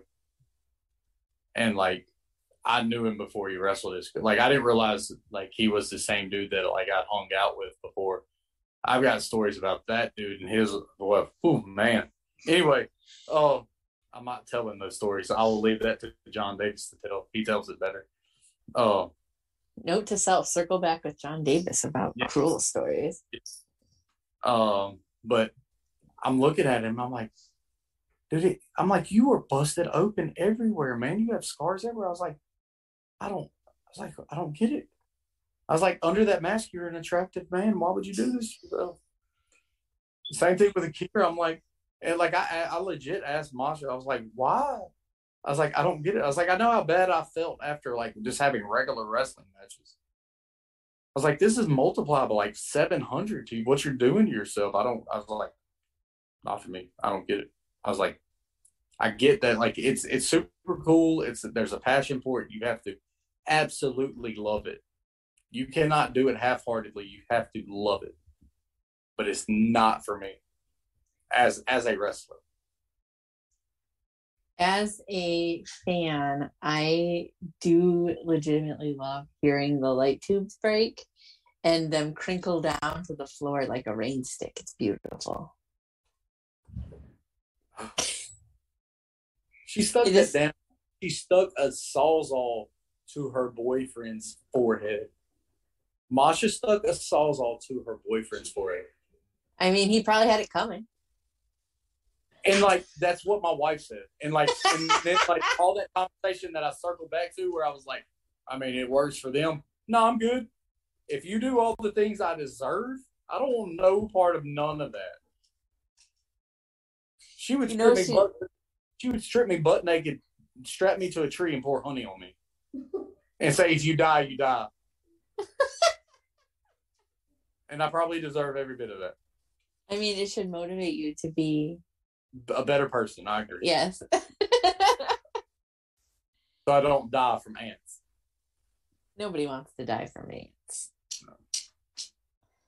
So, with all of your traveling, most people have like at least one like really good travel story where something was either like really funny or like really like crazy or like you almost died. Like everyone has like that like I've almost died story. So like what's your like best road story?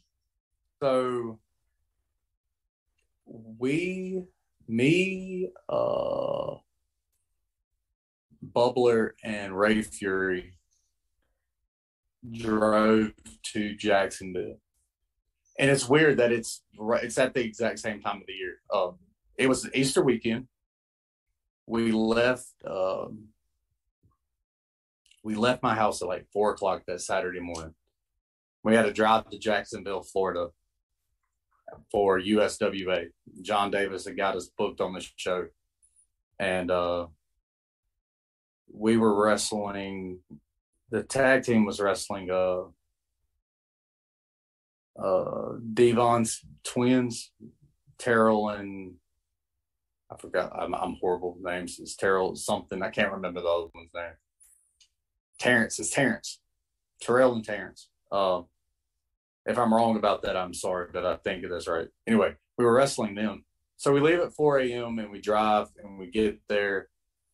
Uh, we set up, or like, you know, you throw your shit all, get your shit out of the car, go in, say, everybody, shake all the hands, kiss all the babies. Brother, brother, everybody. yeah, you brother, brother, everybody. So we go, we get done with that. We go outside, we go grab something to eat, come back, we wrestle. And I drove the whole way. And we go after the show, we went to eat with Jon and his aunt at Waffle House. And uh, Hmm. we get back on the road. And I'm like, dude, I have got to go back tonight.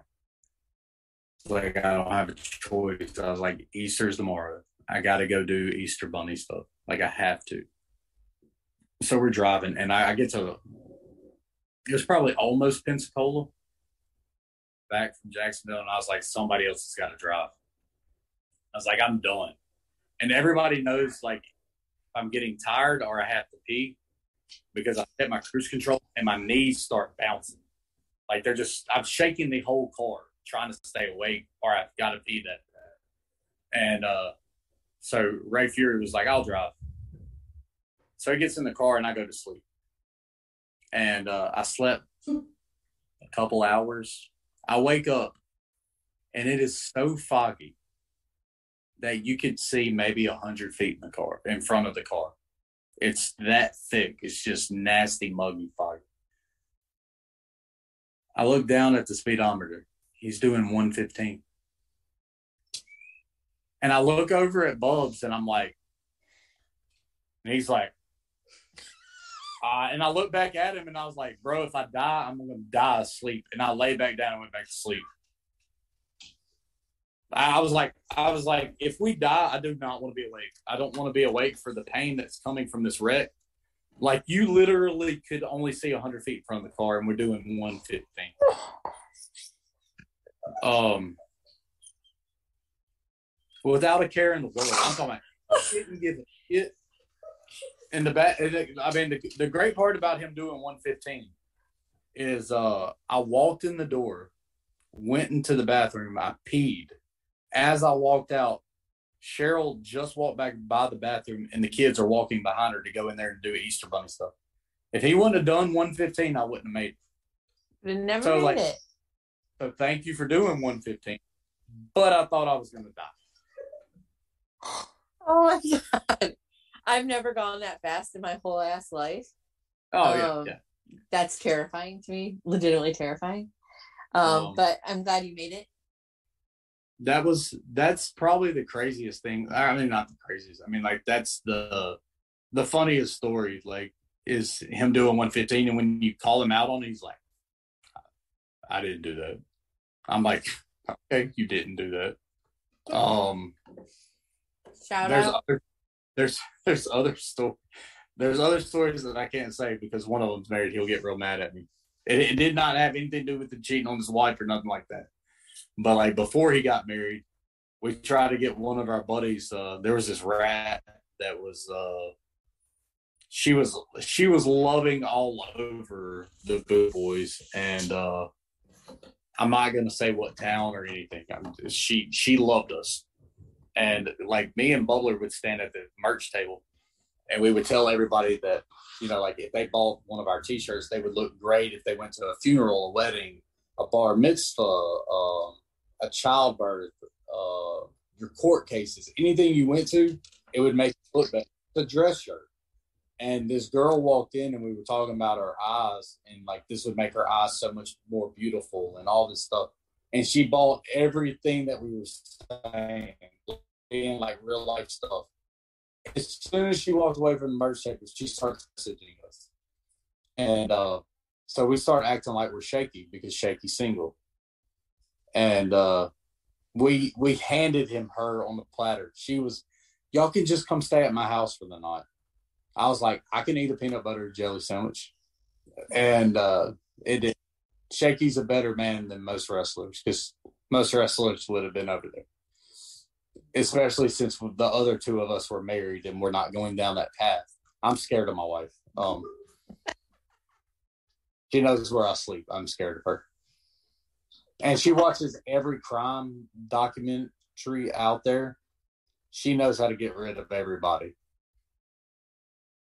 I mean, I've seen every episode of Forensic Files, so Uh, so you could probably help her. So like, like I'm not, I'm not, I'm not dying while I'm in my sleep by her. I might die in my sleep, but it's not going to be at the hands of her. Sorry. it sounds like a challenge. I just challenged her. I hope she did not read this. I mean, read this. Watch this. So I do want to give a quick shout out to Bumper Shot because he said "Too Fast, Too Furious," and I was like, "That's a Yeah. great pun." Yes. Yeah, that's great. I was like, Funny. "That's a good. I love a good pun. Um, so if you could go back, like, what would you tell a ten-year-old version of yourself? Ooh. Hmm. To uh not to sweat the small stuff. Um and to remember always remember stay true to yourself because at the end of the day you are all you have. Um family I mean I've lost I've lost every parental unit that I've had. Um grandparents, parents. Um So at the end of the day, you are all you have, and you have to be secure in yourself. Um, friends come and go. You lose loved ones. So as long as you're alive, the uh, you got to stay true to yourself. Yeah, that that's that's that would be the biggest advice. Um, because for a long time I would get really hung up on whether or not like the people that I considered to be like family and friends and people that I considered to be close, I would get hung up on the the aspect of if they were mad at me or anything like that, and I wouldn't know how to if I couldn't like I'm a let's settle the shit right now, not a let's sit there and sleep on it stuff. And I just the older I get, I realize like I, I at the end of the day, I really only have me. Like I mean, like of course I have family and people that count on me, but at the end of the day, if everybody leaves me tomorrow, they, on by their own choice, I'm I'm still stuck with myself. So I got to be happy with myself and who I am. Because if you're happy with yourself, the other stuff falls in place. So like that that would be my biggest my biggest advice to myself. Nice. Wise wise words. So I just have a couple more questions and then we'll go to questions from chat. I think that we have a lightning round and then uh, we'll wrap up and be done. And then you won't have to talk to me anymore. No, I love talking. so what is the biggest animal that you could take in a fight with just your hands, no weapons? Uh, my my doofus dog Baker.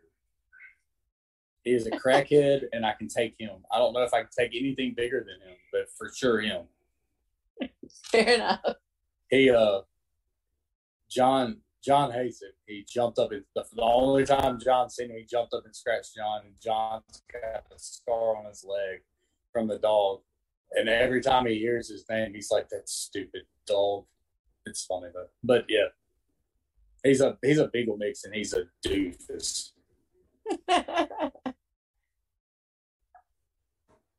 so Did I say beagle? I meant lab. Sorry, sorry, lab, not beagle. Sorry, that was the old dog. Sorry. Yeah, I guess I'm the crack baby, and he's not. Oh, sorry. well, um, the dog sounds great. Yeah. I like pets. He's he, he's a, he's a good dog for the most most part. Depends on Every now and then ask, he I guess. He's like two years old, so he's still in that like I'm super excited lab stage. Aw. so, how do you take your pancakes? So, uh, we have to get like this keto mix, and it doesn't taste the same. They're not as good, but with sugar-free syrup. Now, when I when I was eating, however I wanted to, and was all the sugar I could find, I like to go to IHOP and get the uh, cheesecake pancake uh, and pour syrup all over it, even though it's got like berries and stuff. I want extra syrup and all of that. I want all the sugary stuff that you can put on pancakes. If I'm not on keto, I want everything that you possibly. If it's got sugar in it, I need all of it on the pancake. I feel you. to No, my but- soul. No butter, no butter. I don't like. I don't. I don't butter either. No butter on my pancakes or waffles. I don't fuck with waffles. So Well- You know, like when you go to Waffle House, you don't have pancakes to eat. uh, yeah, and I I have hash browns usually and bacon. I get that. I'm I'm with that too. They have like pretty bomb hash browns, and and then for hash browns, just salt and just salt and butter. I'm very basic. You gotta have cheese. Mm, mm-mm. I don't need that on my hash browns. I need cheese on everything I eat. Mm. I guess I gotta have cheese on it. I can understand where you would feel that way. I just don't agree. Not for me. That's fine. We don't have to agree. Right? Yeah, no, it's cool. That's the best part about food. You can eat whatever you want. I put cheese. We put cheese and jalapenos and ketchup on our hash brown. That sounds like a lot. It's good. Sometimes if you're in the mood, you can get the chili too. Bert's chili. That's where it's at. See, that's definitely not for me, but I love that you enjoy it and that you get creative with your hash browns. There was one time I went, a buddy of mine's wife was a cook there and or the manager there, and we would go in during the day. Certain days she would cook. So we'd go in there and she was like, What do you want today, Chuck? And I was like, So I want you to take a double, like the double quarter cheeseburger plate with the hash browns and I want you to cook all of it together and put it on a burrito, like on your tortilla, and roll it up and give it to me as a burrito. And that's the way I ate it that day. it was very, it was very odd, but I was like, look, man, you're gonna mix all your food gets mixed in your stomach. Just do it here. You're saving me the, you're saving me the trouble. I don't even have to use a fork now. Just right in your hand. Yes, it just fits in my hand. So I know that you are currently on keto, so this probably isn't something you do currently, but take yourself back in your mind to a time where you could eat whatever you wanted at any point. Did I lose Chuck? No, I'm here. I'm I'm I'm, okay. I'm here. I'm I'm thinking about being back. No, I'm back. I'm sitting here thinking about all the food I want to eat right now. So your video's frozen, but I can hear you. So we're gonna keep moving. And I think you just you just unfroze, so we're good. I just didn't want to lose you and keep talking and then not have you there. So it, think back in your mind. At one point, you maybe you were hungry. You went to the store. You were looking for something sweet because who amongst us doesn't love something sweet? Yes. And you turn, you're browsing the aisles. You turn down the cookie aisle, and you're like, "Hell yeah, I love cookies." And you go to there's all the cookies and you're like no no no i want america's favorite cookie which is the oreo. So you go to the section with the oreos and there's all the kinds of flavors but you don't want the flavors. Right. you just you just want like your og like regular like chocolate cookie white cream center oreo. Right. but like you you still have options right? Because you can pick like the thin oreos or like the regular oreos. Double stuff. You're exactly where you're Double. exactly where I was going with that question. That is the unofficial correct answer. Um, That's so the only Oreo. If I'm gonna fuck with Oreos, I might as well get double stuffed, right? Double stuffed or nothing. Double stuffed or GTFO. Yes. Yes. Hell yeah. See, you the unofficial correct answer to the question. Um, I'm so glad that we had you here to do that. Yes, ah, that is my that is my second, no, my third favorite cookie. Is what's, num- what's numbers one and two? Number one is, um, do y'all have McAlister's? It's like a restaurant. I've heard of it. I've never been to one. Okay. So their chocolate chip cookie is my favorite cookie. Um, okay, I lied. It's not my favorite. There's this place in Jackson that's called Campbell's Bakery. And they will put chocolate chip cookies and then they put like cream treat, I can't even talk, cream cheese icing in between the cookies. Ooh. And they make like sandwiches. That is my favorite cookie. My second favorite cookie is the E.L. Fudge cookies, the little elf cookies. Like I love those. Like do you get the, the, you get the double filling on those too? Yeah, those are those like legit. I love those. No one else in my house eats them. So when I was eating everything, I, yes, every time Cheryl would buy them, I'm like, if you touch my cookies, I'm killing everyone. These are mine. Now my youngest will eat anything you put in front of him, so I'm afraid he would eat my cookies if I had them. Because even the stuff like he doesn't like, He's like, "Can I have some?" I'm like, "You don't even like this," but he's like, "I want your food." Little fatty. He's just hungry. He's he's always hungry. He wants everything. He wants to eat. That's all he does. He could eat a, he could eat like a seven course meal, and like thirty seconds later, he's like, "I'm hungry." He's a growing young man. three year old. He doesn't need all this food, but he thinks he does. I think he eats out of boredom because he's at home by himself with his just his mom every day. And I think that he's like, oh well, I see mom snack all day. I want to snack all day. I mean, I'm I'm 36 and I want to snack all day. I get it. I want to too. I understand. Oof, I'm definitely a snack out of boredom kind of gal. Yes, I am too. So I can't blame anybody else for doing it. So this is the time where we go to Christopher to see All right. if we have questions from the chat and if we have a lightning round. Uh, we have a few questions from the chat, and I do have a lightning round as well. Lucky. I'm excited.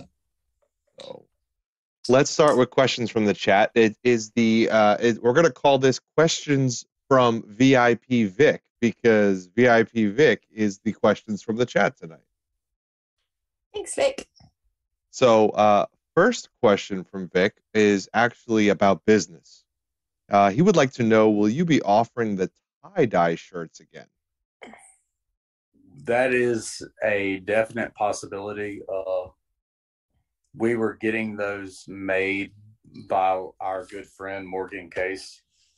Um, I just it's IC. I cannot remember what the IC stands for because I'm horrible with names and stuff. It's something creations. Um, I just went blank. I'm sorry, Morgan. I love you. Sorry. Insatiable creations. Uh, I think that's right. Anyway, they uh they were making them for us, and uh, she actually told me the other day that she had some that were uh, she was fixing to send to us. So I will have some, and if you message me on Instagram, I will let you know when they get here. All right, Vic, there's your answer. Give a message to Wrestling over everything over on Instagram, and they'll let you know. All right, second questions from uh, is also from Vic, and it is also about business. Uh, what are the new items coming to the Wrestling Over Everything store? All right, so I just dropped. I'm trying to count from where I'm sitting. One, two, three, four, five, six, seven. I think seven new hats I dropped yesterday. Um, and I just ordered uh some new racerback tanks. Ooh.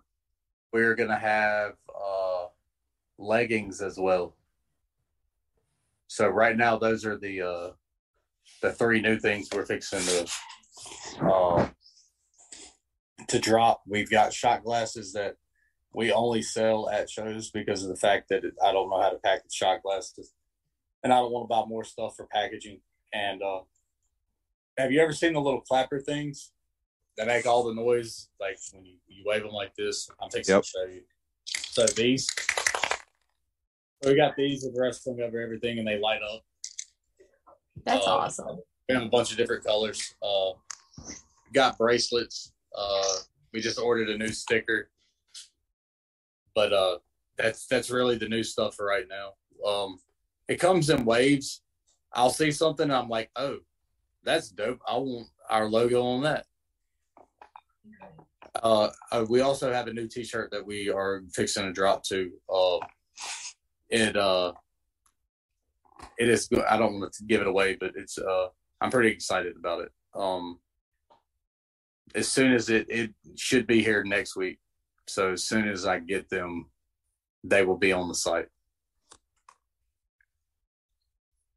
The new racerbacks are different colors that we've never done too. So like I'm excited about those because we had uh like a uh heather black, it's like grayish black color, and a uh like blue color. Ooh. changed the two up. And uh we haven't we've never done anything that on print that was a different color logo besides the mission pro. Uh everything's always been white. But this the new stuff we're gonna have is gonna be black. The black ink instead of white ink. So pretty excited about that. Just trying to trying to do something different Are you gonna have those in like fat girl sizes? Uh, the Racerbacks. Uh, Like a men's double XL, maybe. not in the Racerbacks, but I do have uh the I do have tank tops in the men's that are like unisex. I guess they shouldn't be. They're unisex tanks. Uh, one's black and one's red. Ooh. I do have those. And two X. Okay. I like a good tank. I we love just- them. Uh, they're my. What'd you say? I was just saying we posted uh, the link in the chat for everybody to go hit you up on Instagram. So uh, go ahead and hit up Chuck on Instagram. Let him know what you're interested in. Uh, he'll let you know when the new merch hits the store. we uh we're trying to do we're trying to do different things. Uh, we're trying to do all everything that I possibly can think of. I told uh I think I told Chris this if I could put our logo on condoms and sell them, I'll do that too. He did. He did tell me that. I will, I, and I mean every bit of it. If if somebody knows a condom manufacturer, I will do it. I bet you can. I bet there's a way to. I bet you can do it. I bet you can. I will I will try to I, I and like I'm not trying to be gross about that. I'm being dead serious. I will promote uh safe sex and condoms. I, I I am I will sell anything. I don't care. Uh we did just come out with a new shirt. I don't know it was at the collective uh the pride shirt. I don't know how many people I mean I think you saw them. Uh there Oh, was a I saw a ton of people wearing them. yeah, uh, uh, Nina's Nina's promoting them in the chat right now that we still have a limited number of Pride shirts left. we uh she sent me a couple for uh for this weekend um so i'm hoping that we can sell all of those. Um she sent weird sizes but she did send me all of them she sent me sizes for sure. I was i need to lose weight or what with these sizes. What are you doing to me nina All right. Well, again, hit them up on Instagram. Keep an eye out for the new apparel. Sounds pretty exciting. I'm really into the hats. If I didn't have such a big head, I got to get, get you guys to make a stretch fit for me so I can not have to live on that last rung of the uh, of the hat there. yeah for sure we uh low band just hit me up we'll uh i'll figure something out for sure Awesome. All right, last question from the chat. Last question from VIP Vic. It is a staple question, and it's very fitting as the last time we're going to be on Twitch. We end the questions from the chat on this question from Vic. Chuck, in your opinion, who in wrestling has the best gear of all time? Ooh, um, so I'm, uh, I, I'm just gonna go with like I'm a huge mark for Sting and uh, Bash at the Beach Sting, where red, white, and blue face paint beat uh Flair for the belt. I've got that tattooed on my leg, uh, so I'm gonna. That's gonna be always my go-to. Awesome. Those were the questions from chat.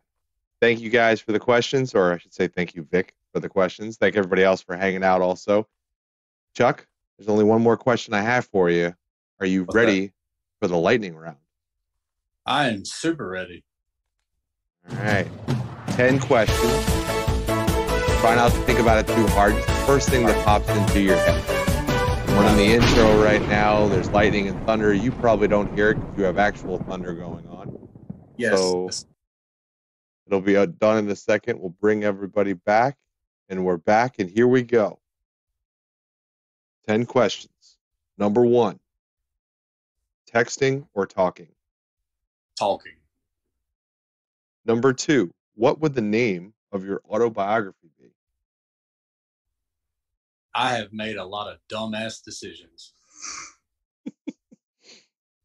Number three, how many hours of sleep do you need? I get four or five. So I guess that's the answer. But to actual function, I only need like two. Number four, invisibility or super strength? Invisibility. That way I can look at my wife naked and she doesn't know I'm standing there. Number five, cake or pie? Pie. Number six, would you rather be able to speak every language in the world or be able to talk to animals? Uh, speak every language in the world. Number seven, when the zombie apocalypse starts, what wrestler would you want on your team? Oh, that's a good question. Um, this uh, Akira. He's the fucking Death Samurai. Yeah. Number eight, socks and sandals. Yes? No, no, no. Number nine, and I was looking forward to this one the whole time. Fill in the blank. Taylor Swift is Horrible. number 10. One of my favorite questions of the lightning round. Is it wrong for a vegetarian to eat animal crackers? Hmm. I am puzzled. Um,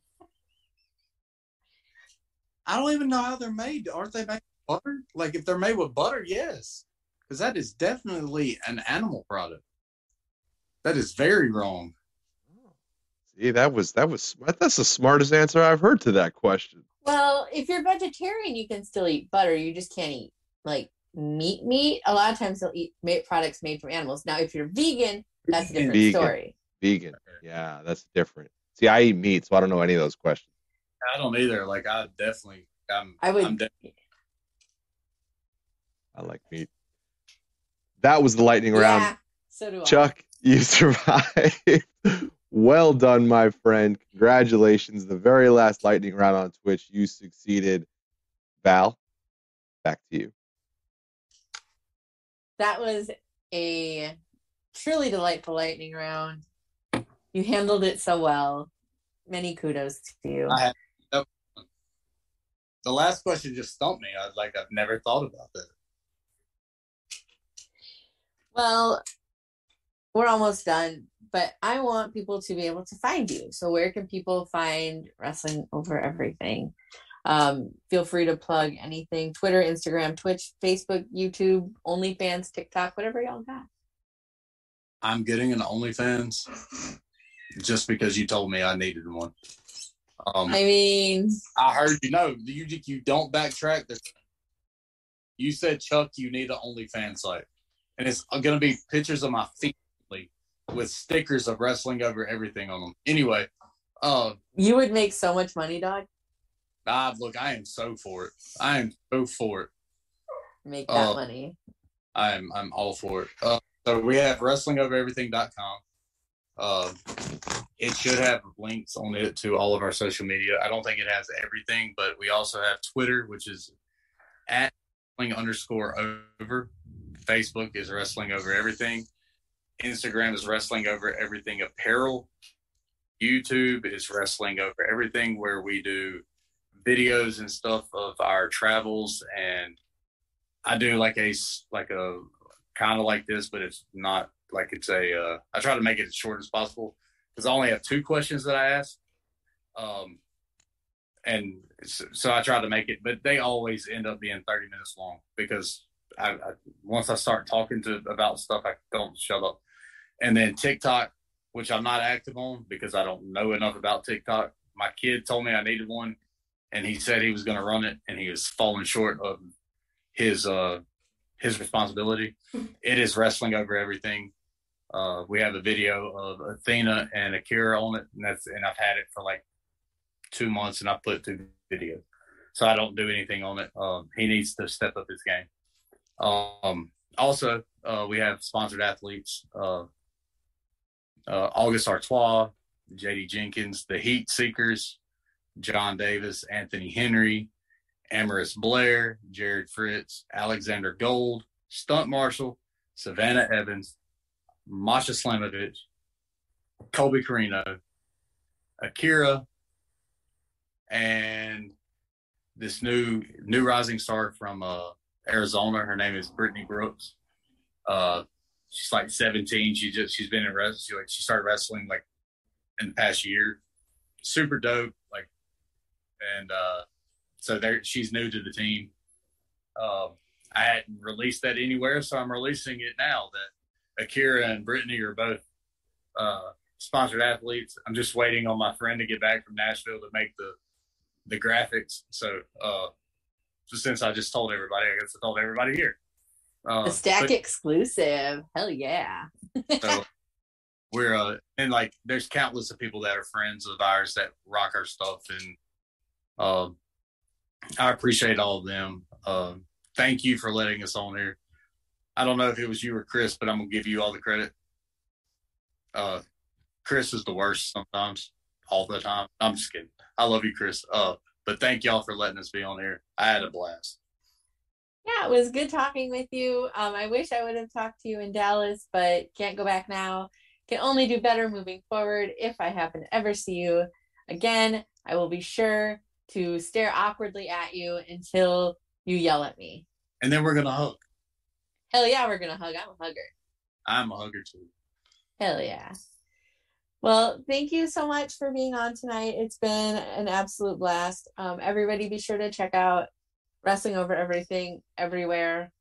Um, thank you for hanging out with me tonight. Um, I'm glad that we were able to get your weather situated and that we didn't have to interrupt it due to a tornado. That would have been really not a good time for either of us. Um, so, chat, thank you for joining us here on Twitch. Um, be sure to join us next week, same stack time, new stack place will be over on the Action Wrestling YouTube, and I will have the Skulk on. So that should be Oh, entertaining, if nothing else. Oh yeah, dope, dope human being.